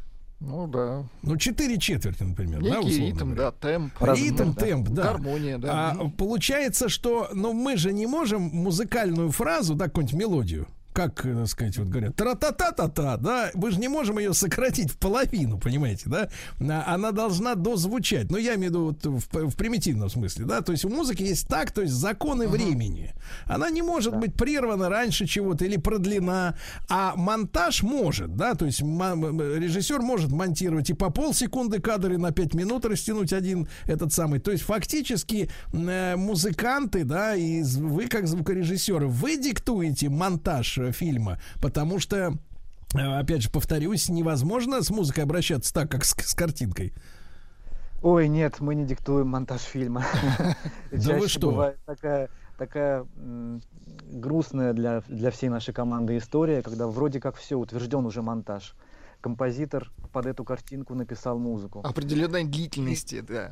Да, длительности, размера, вот все, что вы сказали. Фраза закончена, все очень гармонично, все здорово, акценты есть и так далее. Потом раз в какой-то момент случился перемонтаж. То есть вырезали, именно в видео, да, вырезали какой-то небольшой кусочек. Все сократилось. Все сократилось, предположим, или что-то новое вставилось. И все, музыка уже, она не стоит правильно. И композиторы хватаются за голову, пытаются перемонтировать, подклеить, чтобы оно хоть как-то сохранило музыкальную вот эту канву. Подклеить? А оркестр-то во второй раз, извините меня, это же какие бабки вызывать, правильно, в студии? Он уже отдыхает, он уже в отпуске, оркестр. Да, оркестр уже в Китае гастролирует. По этому поводу второй раз оркестр, конечно, не вызывается. Это уже вопрос монтажа и попытки. Вызываются врачи. Из того, что есть, да, сделать что-то приличное. Александр, а мы понимаем, вот в таких же, в общем-то, таких цейтнотных условиях, ну, я знакомый там с телевизионным производством, со всем остальным, то есть вот такое ощущение хаотичности процесса, да, оно как бы не оставляет, к сожалению, да. Вот. Единственное, вот в прямом эфире на радио мы четко знаем, когда у нас начало часа и когда у нас новости, да, все остальное может быть, так сказать, плавать. А вот в кино там совсем по-другому. Вот вы скажите, Саш, а западная технология, если вы знакомы, да, там вот как-то вот это вот все-таки упорядоченная история с тем, что вот действительно все уже готово под один вариант, и вдруг творец, который из мрамора, да, вот вышел только что. Он, значит, передумал и все переделал. Вот так делается вообще, в принципе. Там такие же законы, типа Шухера. Да, я слежу, конечно, за своими коллегами, звукорежиссерами зарубежными, и учился у них. Но могу сказать, что, я думаю, везде это есть в той или иной степени. Вот вопрос, в какой степени. Я думаю, что, ну, насколько я это вижу, ситуацию на Западе, там, в Голливуде, все-таки, конечно, сроки более четкие, организация более, ну, именно все более организовано. То, что касается, по крайней мере, звукозаписи, работы оркестра, сведения и так далее. Но я подозреваю, что такие же вопросы могут быть с монтажом, с внезапными творческими решениями. У нас, конечно, вы правы, это очень сильно проявлено, вплоть до того, что в последний момент мы можем там решить что-то переделать. Буквально вот уже завтра надо отправлять фильм DCP, ну то есть уже копию. И тут мы в последнюю секунду что-то переделываем. Это неправильно, но в своей работе я сталкиваюсь часто с этим. Но ведь это говорит о том, Саш, это говорит ведь о том, что фактически команда авторов, то есть это продюсеры и режиссеры, да, перед тем, как приступили к съемкам, они не все придумали. Правильно? Ну, отчасти, да, наверное. Но я не думаю, что тут возможно все придумать, не приступив к съемкам. Все-таки творческий процесс, какие-то новые идеи появляются, новые замыслы, озарения в процессе, конечно. Я перефразирую, то есть российский продакшн, он более творческий. Да, ну а что стесняться? А там все скучно, все известно, когда все сделано. Нет, ну просто американцы, да, если условно говоря, я был в среде американских кинематографистов и в школе, так сказать, посещал и так сказать, знакомился с их технологиями, каким-то так для общего развития. Я понимаю, что там они к этому относятся честно, как к четкой индустрии, да. Я бы даже сказал, с такими немецкими понятиями о четкости. С элементами дисциплины это называется. Да, все четко, все стоит на своем месте, кабель воткнут, где должен быть воткнут. Если он не воткнут, то человек, который за него отвечает, вечером получает в конверте бабки и посылается на 4 английских буквы. А вот здесь можно изменить? Нет, нельзя. Вот. И все очень технологично, потому что очень большая команда, да, коллектив-то несколько сотен, а иногда тысяч человек. И если мы будем вот этих людей туда-сюда стадом гонять и заставлять их делать какие-то вещи в последний момент, то, собственно говоря, вскрывается и понимание того, почему, в общем-то, не все наши кинофильмы, они дотягивают до звания хотя бы среднего голливудского такого, ну, условно говоря, там, из 10 баллов, ну, хотя бы на 7, да, вот, чтобы это можно было смотреть и пересматривать. Александр, ну, давайте мы с вами еще разок тогда встретимся, теперь уже о нюансах вашей работы поговорим. Гримм, хорошо? Да, сказать, общую картину прояснили, она достаточно скверная. Александр Михлин, звукорежиссер записи и сведения музыки в нашем проекте «Обратная сторона музыки». Еще больше подкастов «Маяка» насмотрим.